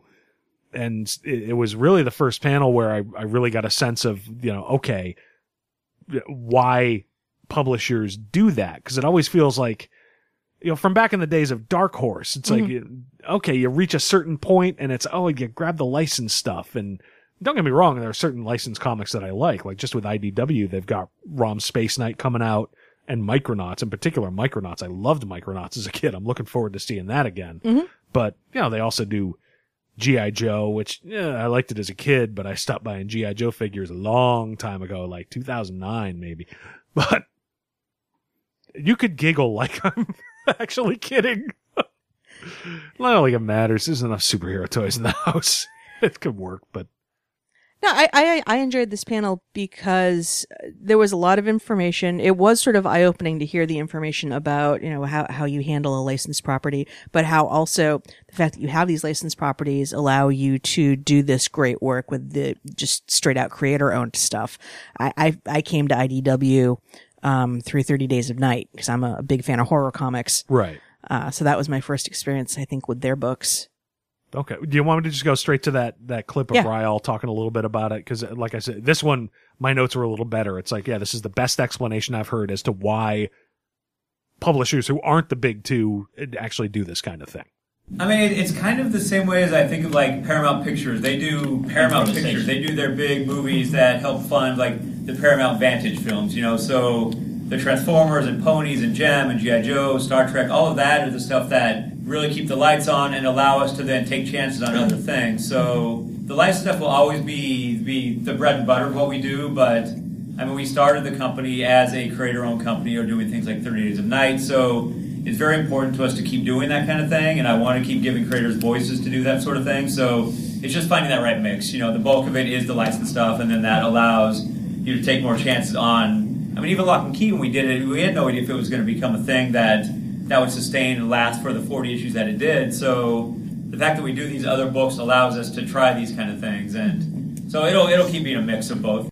The other funny thing from that quote right afterwards, I didn't pull the audio because uh, I've uh, actually on our YouTube channel, we've got Joe Hill talking about this before, but part of how he was saying part of how he got them to okay the book was he said it was a six issue miniseries. I could do this in six issues. Thank God the first few sold. but so so yeah, it's yeah, that was just sort of the the the, the analogy of uh, just the the movie, not even movie studios, but like movie stars, one for me and and one for you. Yeah. You know, sort of the uh, Ben Affleck. Yeah, Right. fine, I'll, I'll do Batman, and then I want to do uh, the Town or something Yeah. like that. Yeah. Yeah. uh, Okay, I get that, and it makes sense. Yeah. That said, I don't think I'll ever buy a My Little Pony comic. They're not for everybody. Exactly, but uh, there's certainly As long as you believe in your heart, though, that friendship is magic. oh. God. You walked into that. I didn't load up my sound effects deck, or I would sugarman the hell out of you right now. I had enough other sound effects here. I didn't have room on the page for it, but you would be sugarmaned. That is a worthy, it's worthy gonna happen quote. to me next week. I'm just gonna lie and wait. I might Gonna bla- wake me up in the night, sugar man. I might blast it from the stereo in the bedroom later on. But um, all right. So where do we? And actually, one thing I wanted to uh, hit, as long as we're talking about the licensed stuff, and I Sure. mentioned the uh, the ROM Space Knight and the Micronauts. You know, if if you're somebody about our age, you know, if you if you're a guy about our age who grew up and was uh, eight years old in the late seventies, there were two sets of toys that weren't Star Wars that really were huge for two or three years, and one of them was Micronauts. Yep. Um, but the other one was Shogun Warriors. Right. And of course, since IDW has Micronauts, somebody got up and asked about Shogun Warriors, and even I got excited because yeah, I, I had a few of them, and uh, so yeah, here's here's Ryall talking about why that ain't never gonna happen. After the ROM and Micronauts thing, the first question people have is, okay, what about Shogun Warriors now? And I go, man, 10 years I've been climbing the ROM mountain. Like, give me just a week to enjoy this. Shogun is kind of like Godzilla in that all the different robots are owned by their own respective creators. Like, that's the Japanese deal, is that. So, there's no way to get that together. Yeah, so I could, I could buy the rights to the name Shogun Warriors, but it would have to be all new robots. Like, Marvel has shown that just any old Space Knight isn't necessarily going to work that well, so we wanted ROM, I want, I would want Mazinga. So Fuck Mazinga. It should have been Raydeen. Raydeen was all, Raydeen was the one, and I think I liked him because he had what looked kind of like a Captain America shield Mm. on his right arm with a big blade coming out on in front of his fist, and you could uh, press the button on his back and launch the fist across the yard Oh, to, that seems safe. to terrorize the dog or eventually be caught up in the lawnmower. Oh, okay. But Hey, or put your brother's eye out. but Shogun Warriors are like this huge goddamn blank spot as a not a blank spot, but a, an area of missed opportunities as a kid. Because I had a bunch of Micronauts because Micronauts were relatively cheap. Hmm. Yeah, the Micronauts, you know, you get Time Traveler, you know, that was 99 cents at the time. And, you know, Acroyear, ooh, that was three bucks. I'm just impressed you know all these names. Hell, I'm fucking A, I know these names. You know, call call Trebuchet, a friend of the show, and ask him about Micronauts. He could spit them out. There was uh, Baron Karza. Baron Karza was the most expensive because he was the one that all his joints were magnets, and you could uh, pull his torso apart and put his. Glad you said torso. Yeah, you can pull other things, I guess. If you don't have a morbid morbid fear of getting a blood blister pinch in various areas, but that's not how I party. It's how A-Rod parties, because what you could do is pull the torso off and put it on a centaur. so turn Baron Karza into a centaur. But they were all relatively cheap, so I had a bunch of those. The Shogun Warriors had these big fuckers, like the three foot tall, Yeah. heavy gauge plastic ones, and I only ever had the little ones. So they had Shogun Warriors stuff like little car. There was a car. The Shogun Warriors, I don't remember the name. There was a vehicle that had uh, pinchers on arms, and they had certain small scale uh, ones. But yeah, the big ones were kind of expensive. So my parents never got me any of the big ones. I had to go what, to. what year was this roughly? This is probably 78, 79. 78, 79. I had a book. Let's not go back into your childhood. It's just a sad morass of. It makes Charlie Brown look. I think we like might have got a light bright that year. Oh my! It makes Charlie Brown look like he was an early adopter of high tech. And I got a rock. Oh, really? A rock, Charlie Brown? I I had an inflatable wine bag from a box of wine, and we liked it. Oh, I, I did. It floated.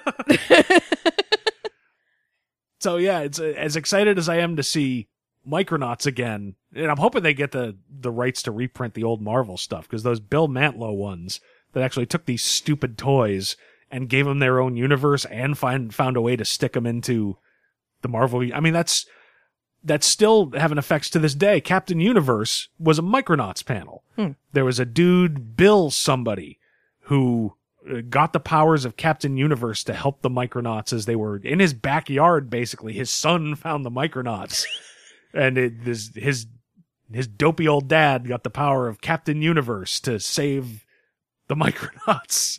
And Captain Universe was in Hickman's Avengers run. That's right. That's right. So th- that that's still kicking around. And new Micronaut stories, that's a fertile world if they can do it. Mhm. But I want to see those Mantlo ones reprinted. I still have Micronauts one in one of these long boxes someplace. Cool. But I don't have Shogun Warriors one. I did have that one. So I would have liked to have seen more Shogun Warriors. Just to relive my childhood. I had a book. I'm gonna take you out and get you loaded later. I'll, I'll buy you toys. What do you, what do you want? Oh, So I, so we heard a lot of things about the different different licensed properties that were pretty. There was information about the Godzilla uh, books. There was there was information about the various GI Joe books. Um, and then they kind of got into Joe Hill had this, and he was joking when he pitched it. Now that we have the opportunity to have sort of a shared universe for these licensed characters. Well, first let's. Uh, uh, I've got a short thing here from uh, Ryall about yeah, they're- they're not calling it this, but I'm sort of calling it the Hasbro universe, and it's how they're sort of yeah starting to have these properties cross over. I think what's what's happening with the Transformer stuff or the Hasbro stuff is kind of similar to, to like the Marvel films. Is is everybody gets the benefit of having a universe? Mm-hmm. So the Transformers and GI Joe sort of coexist, and then Jem and the mm-hmm. ponies, and I think there will be much more of that sort of thing happening. Yeah. Oh, Jem and GI Joe. Uh, don't diss Jem. Jem Jem was truly outrageous. Oh, oh, come on. No, no, there- there's nothing there to diss. If you if you like the idea of of of Gwen Stacy being in a rock band, you can't diss Jem. Jem is Dazzler for the '80s, and that's fine. But I- Dazzler was Dazzler for the 80s. once again, I'm not the target audience. And Dazzler was Dazzler for the 70s. The fact that she was published into the 80s is a weird quirk of the whatever record company originally commissioned She's trying her. to break into movies and stuff. Yeah, it made sense at that point. Oh, sh- nothing made sense. In, no, made sense in 1979. Cocaine, and that's why there are two volumes of Dazzler on the shelf to my left. I think you're using the cocaine. Nope. that's right. You can't hold out on me. But from that shared universe, do, do you want to go straight into? Yes, yes, I do. uh, Joe Hill uh, made a live pitch Mhm. right during the right during the panel. That yeah, I'd kind of like to see it if I can get it to play. You know what would be really cool? you know what would be really cool? There's a virus launched by Cobra that infects the little ponies. and they attack the G.I. Joes. Oh and my the God, G.I. here we go, Joes Joe Reddit. slaughter, and the G.I. Joes slaughter them all. That's how It would be like, a, it would- the whole comic would be like four pages. It would just be like the ponies running with like foam, and they're like, ah! And, and, and then there'd be like rock and roll would be like, open up, boys. And then there'd be two pages of and then there'd just be this littered field of like slaughtered pink ponies. And then, uh, and then you'd turn page four, and page five would just be black and say the end. And then, then there'd be like 18 more black pages. like, no, nothing. Because the story would be over. It'd just be like four pages of. If Joe just made any pony fans cry, you win a key. And the thing is, we we went to the IDW table after this panel, and you were talking to Hill. Oh yeah, I said, make this happen. I will buy this. Oh yeah, and he's like, yeah, it'd be awesome. Just four pages of just the machine guns. I'm like, yeah, and just sort of in the back of a panel, uh, there's Snake Eyes with his mask half up. He's smoking a cigarette because clearly this doesn't require any ninja shit. And he's like, oh yeah, we'll have a snow job and all the other guys in the back. They got nothing to do. Just five guys with M60s. And it wouldn't need Snake Eyes in it, which is okay because he's dead apparently. yeah. I've not been uh, I've not been following uh, following up with the GI Joe stuff, but uh, you know what? There there may be we may have listeners who who like GI Joe. We we do have something from Yes. Ryall talking about upcoming GI Joe stuff. Sure, it's a good uh, good enough seg. There we go. So we're not good at segues. I'm not good at seg. The next thing we're doing with G.I. Joe, I mean, we're doing the Real American Hero stuff right now, and it's about to go bi weekly. We just killed Snake Eyes. Um, a spoiler. Him and Donatello are just hanging out in Hawaii somewhere. Yeah, right. Did you really kill Snake Eyes? Yeah, yeah. He's held out by Lingo. Yeah. They And replaced dead, him with dead. another He's not Marvel dead, so Snake, that Snake Eyes has been so. He's actually did. Um, so there's that book going on right now, and then we're doing the uh, Transformers GI Joe book with Tom Scioli, which is its own level of insanity. And then the next GI Joe thing will be the Street Fighter crossover that's going to happen early next year. And then after that will be the next GI Joe thing. So there'll be a lot of Joe coming your way. GI Joe Street Fighter. Why not? I'll, I'll buy that. G- what, what was the other video game with the two guy, uh, bad dudes? Are you a bad enough dude to rescue President Ronnie? I don't think I've played that. I want GI Joe versus bad dudes Oh God, because it was it was like the original Street Fighter. You, you know, but bad dudes. where it was yeah two people and it would just uh, you it was co-op play, but dudes would come and you'd have to knock them out. Wasn't that the one where you had to kick the car apart, or was that Street Fighter Two? I think I had to do that in Street Fighter too. Okay, but it was Street Fighter One was it was like bad dudes, Yeah, just just people in a couple of guys in denim vests and bandanas. You sure it wasn't Double Dragon and you were drunk? I'm not going to rule anything out. Uh, this might have been an hour ago for all I know. GI Joe versus bad dudes. Um, You're leaving money on the table, Ryall. GI Joe bad dudes. you know, I, GI Joe crystal castles. we got to dust off and nuke the crystal castles from orbit. I was good at Crystal Castle.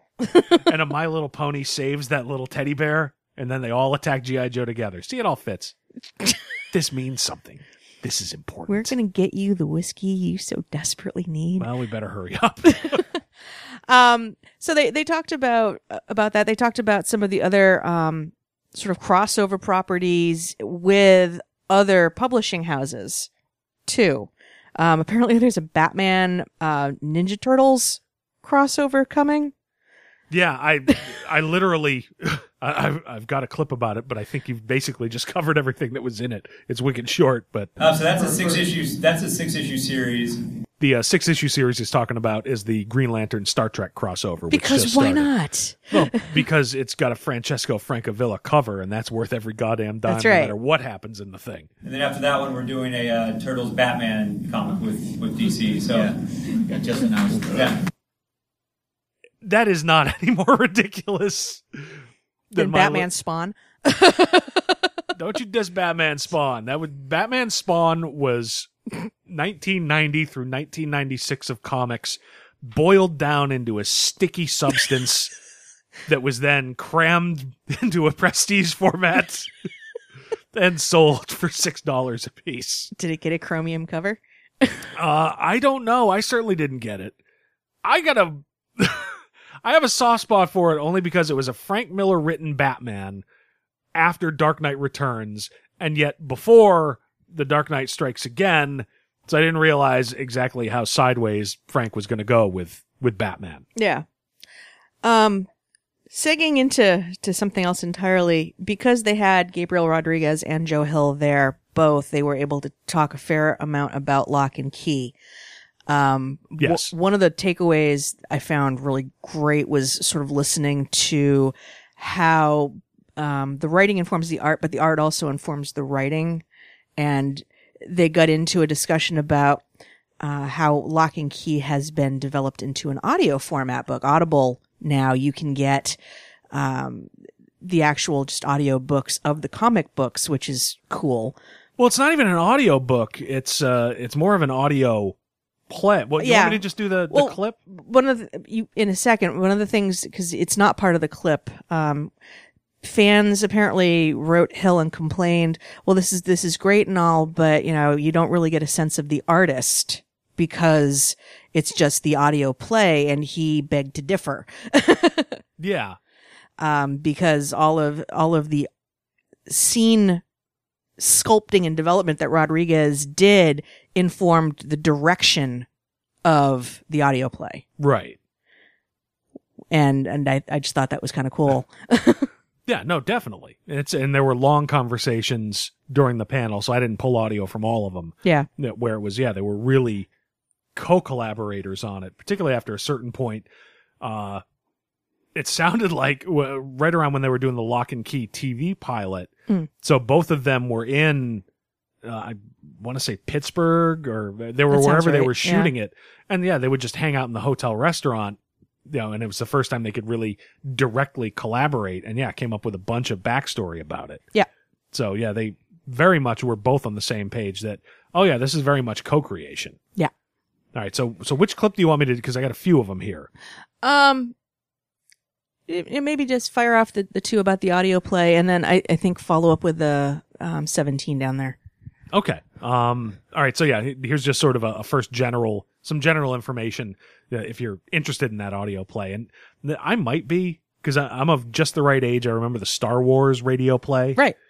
Uh, you, which- you've you've heard of my love of the Star Wars radio play. Yeah, and it's it's kind of an art form you don't get very often anymore. Although more so with podcasts these days. Yeah. Now I've really got to start getting into Welcome to Night Vale.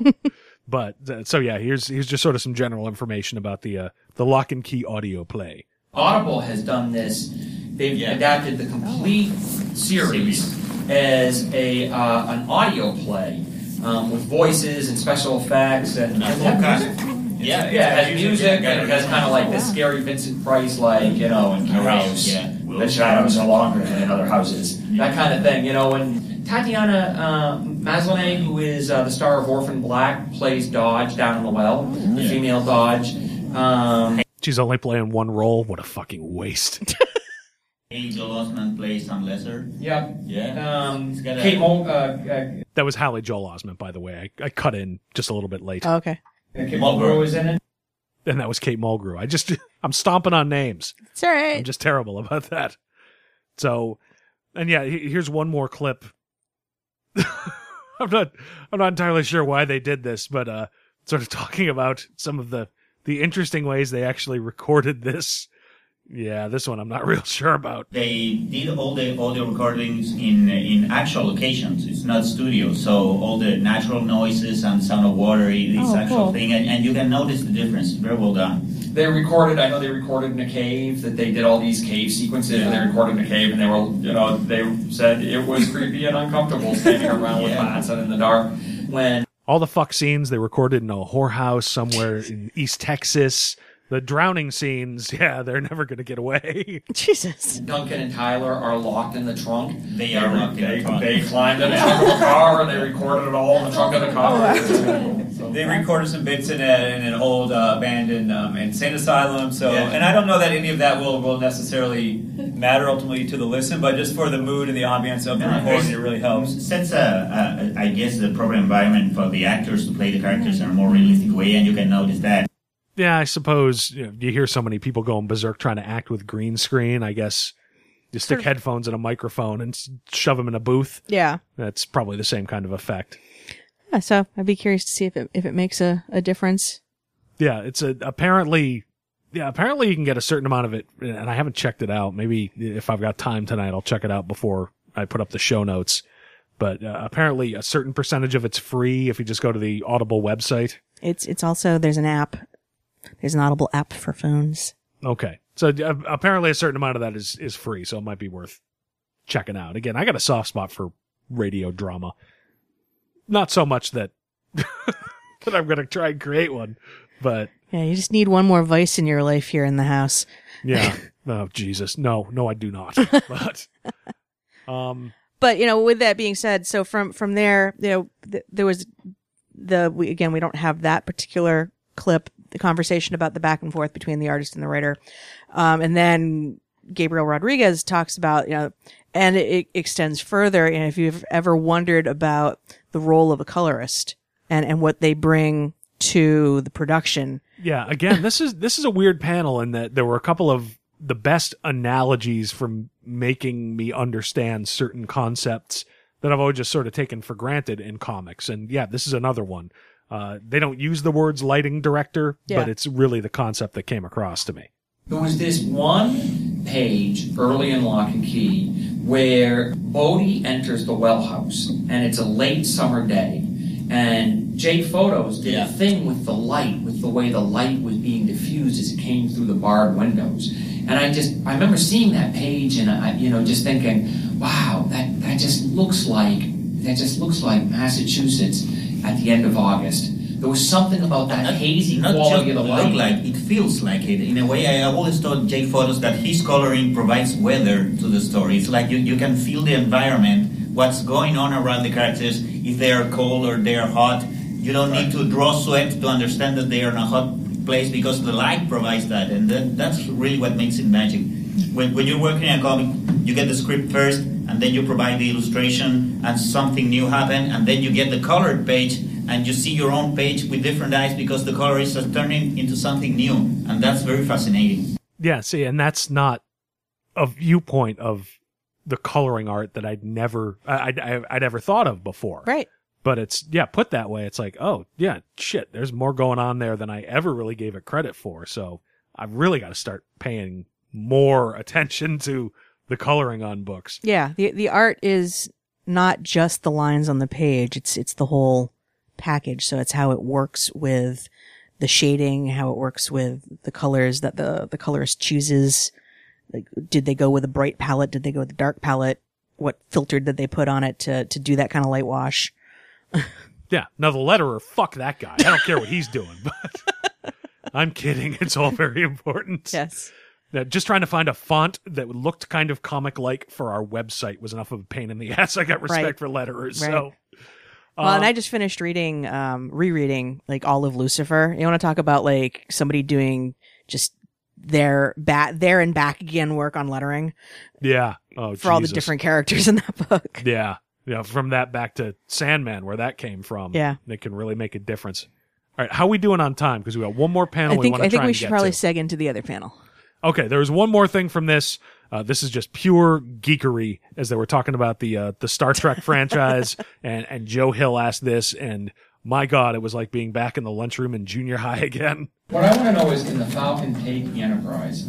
You should know this kind of thing, right? Can the Falcon take the Enterprise? Oh, the Millennium Falcon? Yeah. No way. It made two destroyers crash together. It barely I'm going made the Falcon. Kel- it barely made the Kessel Can we have a show? Can we, can we have a show of hands? Who thinks the Falcon can beat the Enterprise? Oh, I. Oh, I, I rest my case. It was really more like six or seven parsecs. Losing the drag, Kessel taking in the Run.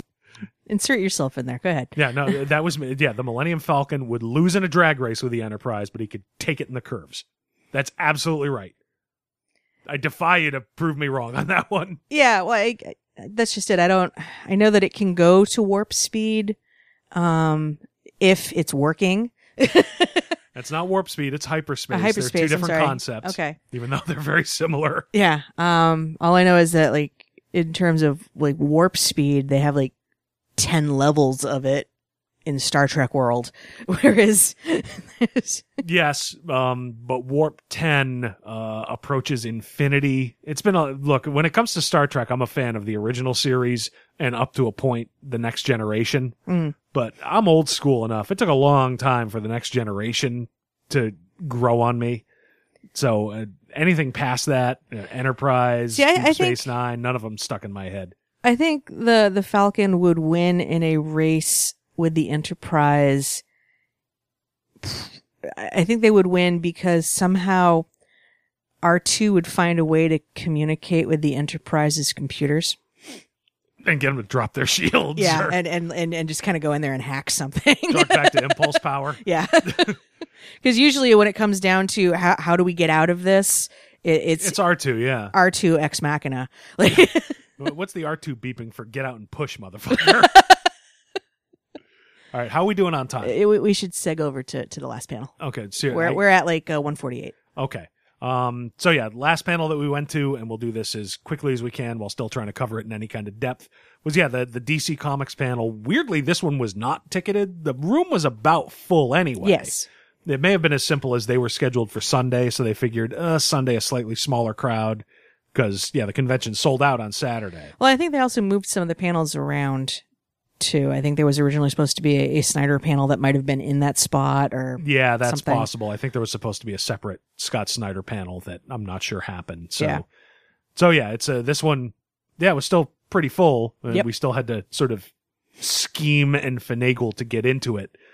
But so yeah, this one, uh, another one reasonably full. Uh, we had Mark Doyle, who's the Batman group editor, Yes. uh, was moderating the panel. Uh, had writer Brian Azzarello, who's working on Dark Knight 3, the poor man. um, artist Babs Tarr, who's working on Batgirl. No comment. uh, artist Annie Wu, who's working on Black Canary. Uh, writer artist Ming Doyle, who's co-writing. Uh, I don't care how she pronounces it in the in the panel. Don't- uh, don't Constantine, the Hellblazer. Uh, Scott Snyder, uh, writer of Batman, uh, and Jimmy Palmiotti, who writes a ton of shit, but but was there to discuss Harley. dis- discuss Harley Quinn. And yeah, again, there was m- some more hard info in this one. Not a shitload more, but But they, they had some things that they, they were willing to talk about rather than just saying, gee, we can't talk about that. You'll just have to keep reading. yeah. so, all right. So where do you want to start with this one? You know what? Because there's one or two I think things the here. elephant in the room is all right. So Brian Azzarello was there to talk about Dark Knight 3, the master race. yeah. it didn't occur to anybody to ask. Why? Brian, what the fuck, man? Why are you calling it the master race? Go ahead, blame it on Frank. and he would. Look. Yeah. Frank may not be what he used to be, but he's still Frank Miller. In the same way, the same way when Stan Lee shows up, guys like me will pay a hundred dollars for that four seconds. Frank shows up and says, "I'll do Batman." But I need someone to help me write it and draw it and what. And by the way, it's called the Master Race. Okay, Frank. You know, there's Yeah. there's a certain dollar amount attached to your name no matter what you do. Holy terror! Yeah. So, uh, all right. Um, Why don't we start with with Azzarello? okay. So yeah, we've got the, uh, and here's where my notes started to fail again. This is, uh, entitled Azzarello Basic Dark Knight 3 Information. Working with Frank Miller on uh, the end of the trilogy of uh, Dark Knight. Um, Andy Kubert and Klaus Janson are doing the bulk of the art chores right now. There's going to be some other people that are going to be announced soon. Um, till it comes out uh, end of this year, right? Yeah. Yes. Yeah. Get better. Get better. yeah, I know. Someone's Christmas bonus depends on it. So all of that we kind of already knew. Here's one extra piece of information that really doesn't tell you much anyway, but at least it's got a little bit. Oh, okay, we can tell you that. We can It's, say three years after DK2. Right. So it uh, picks up sort of where it left off. Sort of. Sort of. Right, right. So go back and reread everything because it's gonna it's it's very rewarding for people who know the story very well. But if you haven't read any of this stuff before, you could jump on with this book too and just sort of be like, it's just this last great Batman story. So No, you know, I already read the last great Batman story, and it was in 1986, and it was called Batman: The Dark Knight Returns. that was always supposed to be the last great Batman story. I want to like your shit, Frank. I really do. So we'll just have to wait and see. he could he could pull one out of his hat. I mean, certainly he didn't with. I will say, The Dark Knight Strikes Again is not as bad as I remember it because I reread it recently. Yeah, but, But- Lordy, it ain't good. Yeah, I mean, compared to Dark Knight Returns, Nah. it is a it is a story with Batman in it. It is. That's pretty much it. So, Yes. all right, we are running short on time, so there, there are one or two things in here we definitely want to get to, but uh, let's see. Well, since we're talking about Batman, why don't we uh, get into some of this is information I think that we had already kind of heard at C2E2 from Snyder, but um, he he was there to to discuss the the Batman books.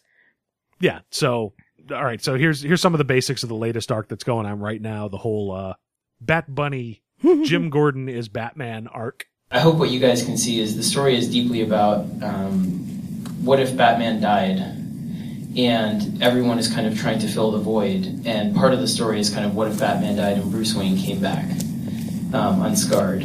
And you know, the deal was we really felt we'd only do this crazy thing if all of us had better story for our characters through it and on the other side of it, from whether it was Jim Gordon, Bruce Wayne, Alfred, everybody. So yeah, that's that's not a ton of new information. And at the end of of issue 42, we Jim Gordon finds Bruce Wayne. Yeah, it's so they have seen each other at the very least. I think by now. I know Yes. at least Bruce Wayne has has come back and he's doing some volunteer work. He's doing some volunteer work, but Jim Gordon shows up in like the back room of whatever rec place or whatever that is that he's working at. right.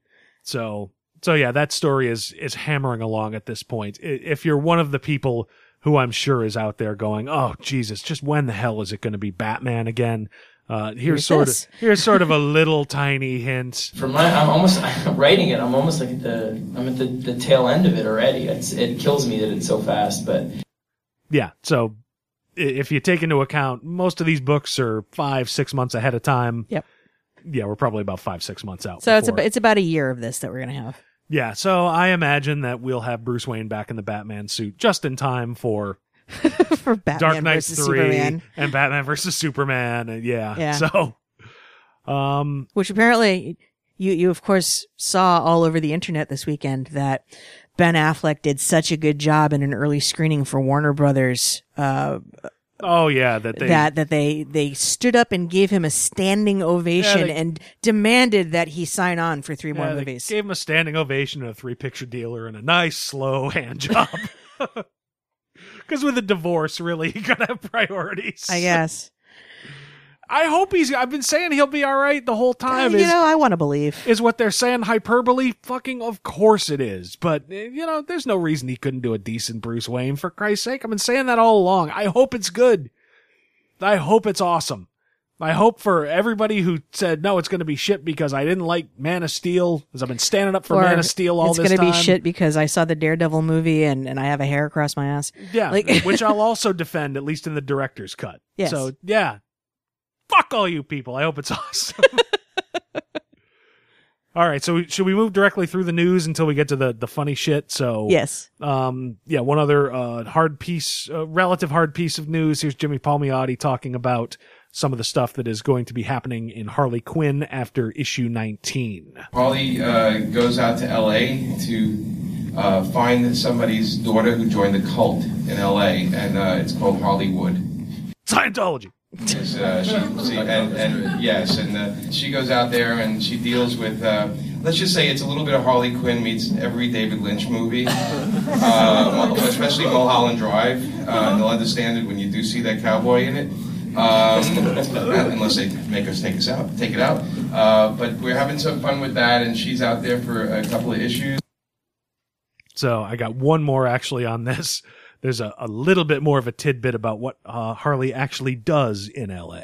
Does Harley like LA? Um, Harley has a bit of a um, the Walk of Fame. She takes a. There's one scene on the Walk of Fame where there's a lot of characters dressed like other superheroes and other characters, and she has a she has a little battle with the Hello Kitty uh, character that, that doesn't end well. Uh, Better than Elmo, I guess. Yeah. so, yeah, I mean, when it comes to actual hardcore news, that's really just about everything that came out of that panel. There were Yeah. one or two other uh, cool things. Well, I mean, it's it's one of those things where um, Mark Doyle had them kind of go down the panel and talk about the books that they're working on and and get into any you know anything that they they could share about the projects they were working on, and then didn't realize that it was only a forty five minute panel rather than a fifty or a fifty five minute panel. Yeah, so it, so it was a lot of stuff, you know, and about oh, this is why I like working on this, and and this is how I was approached to work on this book. Yeah. So that there were some. The Wu story is good on that. All right, want me to do that one? Yeah, All right, the Black Canary yeah, here's, artist. Here's Annie Wu uh, on how she was uh, pitched to do the art uh, on Black Canary and exactly why she said yes. And he was like, I just want to talk to you about a possible DC thing. He was super vague about it and Yeah. waited until he was face to face. So I didn't have an opportunity to like play it cool. He like gave me the basic pitch of, you know, it's By the way, he uh, I'm pretty sure if I remember It's, uh, right, is Brenden- Brenden Fletcher, the, the Yes. writer of the book. Black Canary rock and roll kung fu road trip. And then I was just like, oh, You fell out of your chair. interesting. I was just like trying to keep a straight face, but I was immediately like, You're stone cold that whole time. oh yeah, I was super chill. I Um, don't know if she's into it or not. yeah, I was like smoking indoors. Um, but uh, Smoking indoors. Oh, Uh, no, immediately I was like, that sounds like the coolest idea. And so um, before I even committed to it, I was already thinking of ways to like do something new and interesting with the book and this character that hasn't really had an opportunity to shine on her own in a long time. And so um, yeah, it's been really fun working with Brenden, and um, I hope people are enjoying it. That is when I read the first issue and it was pretty solid. We should make Yeah. sure that we, we keep up with that. Do we? I'm not even sure if issue two is out yet. No, we have it. We have it. Okay. All right. Is there anything else before we, there's the one fan kid question that we have to do, number 13. Um, just the follow up really quick on, and this is where where Annie Wu became my favorite person, possibly in this panel. she she describes, um, I guess Brenden Fletcher um, does a really nice job in terms of outreach. We talked about with the IDW panel the the relationship and collaboration between art, artist and writer, and, and vice versa. Yeah. Um, and everybody approaches it differently. Apparently, uh, Fletcher and Babs Tarr spoke to this as well. Um, will reach out and say, well, you know, what are some of the things that you want to draw? So when asked, uh, this is what Annie Wu had to say. The first item on my list for Brenden was like, I want to draw a dude that uh, that Dinah punches and then he his unconscious body crowd surfs away. Like that's the, only thing I want to draw right now. That, that was pretty solid. Yeah. So, um, there, there, that was that was pretty cool. That and the the other cool sound clip before we get to the kid thing. Um, Yeah. Ming Doyle is is working as a in the writing capacity on on Constantine the Hellblazer. Yeah, she really wanted, and, and I, I recognize Alan Moore has implied it's pronounced Constantine. I don't care. We're in Boston. Constantine. She kept pronouncing it Constantine. And she's from here. She should know better. Go with the flow. Yes. I mean, they, they they pronounce it on the on the failed television show. They pronounced it Constantine. Yeah. I don't know. Technically, she's right, but it's a, uh, but that's not the point of this. yes. So she she makes a comment on how they've they've updated the character. Yes, part part of the retcon uh, after in the in the latest series. Yeah, one of the biggest things that we uh, we did with John with the new June launch is we de we gave him a hot, sexy new de aging and brought his age down a little bit. Hey, you just grimaced at me like I don't know about that. That's true. I just don't like that you don't like old people. Yes. God damn it. Bring back the goddamn trench coat. Old people in long coats. What's the problem, for fuck's sake? No, I'd have to wear a kicky three quarter length coat. the words Kiki and Constantine should not be in the same fucking sentence. So, um, in the time they had remaining, again, things start to go freeform. So the questions start to kind of go out there a bit. Yeah. and there was absolutely one key one. Because how we doing on time? Oh, you get time. You get time to fire this off. Okay. So yeah, it's We're, a- we're not quite at two hours yet. Okay, so yeah, there was one key one, and this is yet another out, out of the fucking mouths of babes, man. Um, whose idea was it to bring about the new 52 and why? Question. wow. From the mouths of babes. What do you think, Brian? Yeah, sure. Blame me. Yeah. You said that at dinner the other night, didn't you? You said back when I created the new 50.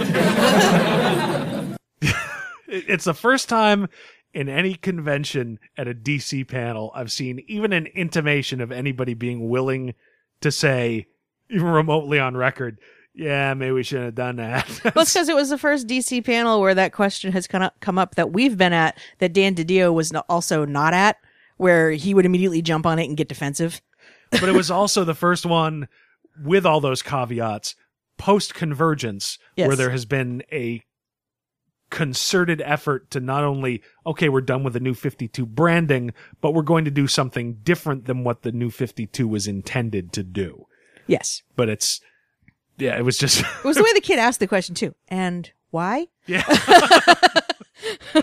oh it was it was a glorious thing to witness so yeah it was again a, a- an interesting panel it's an overall good panels at the convention but the, the tricky part is being right after san diego comic-con and not too far ahead of new york comic-con which are big. Here's where we're dropping the big announcements. You're not going to get a ton of hard news. Right. you're going to get some tidbits and in a perfect world yeah panels where you can ask a lot of questions and like in the marvel universe panel yeah clearly we complained before we started talking about it. They gave us no real information but by the end of it just by the end of talking about it amanda and i were kicking shit back and forth Yeah. just having fun and that's half of the fun in it Well, uh, yeah, it's uh, there. There are conventions that are larger scale that are intended to be PR machines, in addition to to fan service, but PR machines to roll things out and and to get things out into the entertainment media about up and coming projects and whatnot. Uh, these smaller, more regional panels, uh, they're for the fans. Yeah. they are they are almost purely for the fans. and the people attending the convention, the professionals attending the convention definitely know that. And the cool thing about Boston Comic Con, we've talked a million times. I think we talked at the beginning of this episode about how it used to be, you know, in the basement of some it was in the basement somewhere. of a hotel uh, with uh yeah two or three national ish creators and uh, a bunch of dudes with their mimeograph fucking comic books trying to sell Yeah. them for three bucks a piece. Yep. And now it's become this big thing. And yeah, there was a really cool thing Scott Snyder said in this panel that he was not prompted about. Um, and I hadn't really given a lot of thought, uh, at the time, but yeah, he's been attending this for a few years now. Yep. So yeah, this is just a Snyder talking about Boston Comic Con apropos of almost nothing. This is the only con I've come to three years in a row of my own like will, where there's some like San Diego where I, I have to go either way, you know, or whatever. But but Boston is the one I've come to every year. I love coming here. You guys have been such great, great fans. Come with Greg. I come with Greg every year, and it's been a great chance for us to hang out and go to the aquarium and take goofy pictures. And he wrote literally last night. It was like almost one in the morning, and he was like, "I can't believe I'm not there, man." And I was like, "You're here in spirit, dude." so he was like, "Yeah." He's, he he sends his love and appreciation for the fact that you guys are, have been so incredibly supportive. I mean, The only thing he was missing was, and Yankees suck. Thank you. Good night.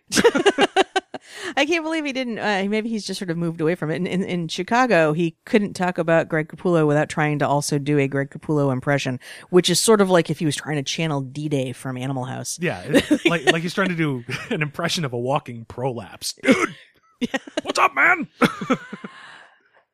and yeah so uh, it, but it was it was sweet it was you know it's nice to hear that folks like to come to our city because you know, boston can be challenging for some people but we also think we're kind of awesome and so fuck those people. I hope they fall in front of a bus. Am I proving the rule? Is that what I'm... yes also But- yankees suck Uh, but it's uh, yeah. Look, we're we're never going to be partial, you know, impartial rather about Boston. This is our home, Yeah. Despite hail and rats and air conditioning failing, we we love it here. But the cool thing about this convention is it's reached a point you can get guys like Snyder and Palmiotti and Annie Wu and Brian Azzarello and Ming Doyle and you you can get them all there and because there's no huge news it really is just sort of talking about the stuff and it really is about the comics they certainly do get some celebrities here but there's panels about how to break into comics and Yep. 85% of the stuff that you see on the floor is people selling comics or games or you know and yeah there's always one or two different publishers it's no it, we saw some we saw some cool small press Uh, there was uh underbelly press which was out of canada was down for Yeah. like the first time a Canadian shop with a couple of decent graphic novels. I just finished Bullet Gal, which was not bad. Yeah. Um, they had uh, a wide variety of, of artists that were easy to access and talk to. It, it's a great regional convention. On the one hand, it would be great if it grows. On the other hand, I kind of like it this size because I like having access to the people that we're there to see. Yeah. And it's if you're from out of town and want to come check it out, you can crash with us. Just bring rat poison and a big heavy umbrella for hail and uh, maybe s- fan? maybe some pig's blood to break this fucking curse. or there are hotels, I hear. There are hotels. All right. So any anything else about Boston Comic Con before we wrap it up? No, it was it was it was a good time. Um, and it was it was great. Kudos to the organizers of uh, Boston Comic Con this year for creating an experience that made it easier for those of us who enjoy panels to be able to get into the panels because we've talked repeatedly on the show about how the convention experience um, is a deeply personal kind of thing, and there are certain things that, that fans will seek out. And for, for me, and I, I don't want to speak for you, Rob, but um, No, I, I'm I'm, with a, I'm a panel person. I Yeah. like to go to the panels. I, I like, you know, we talked about how we'd gotten through everything on the floor that we needed to by about halfway through Saturday, because because at this point, like we just have this plan, like boom, all right, hit the floor, boom. Did you get everything? Yep, we got everything. All right, now what? And you know, twiddling thumbs, waiting for a panel to start. Yeah, absolutely. So I'm glad that there are more panels um, available. I'm glad that it's easier to get into the panels.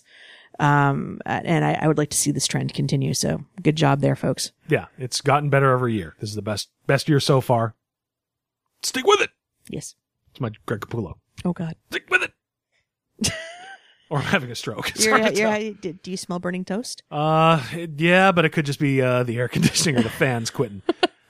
All right, so why don't we wrap this up? Okay. All right, so yes, thank you for listening. Uh, not sure where you found this episode, but you can always find us at our home website, crisisoninfinitemidlives.com.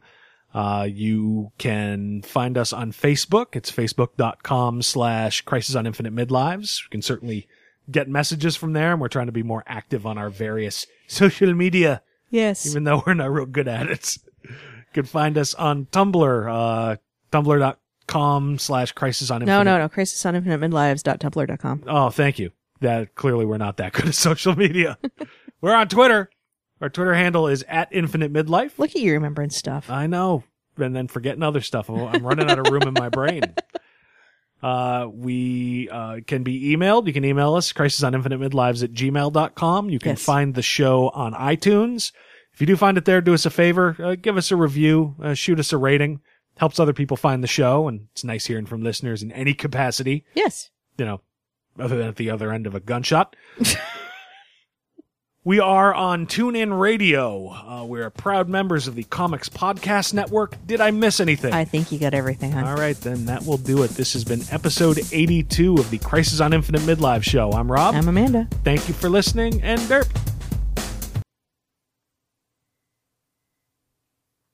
Um, whose idea was it to bring about the new 52 and why?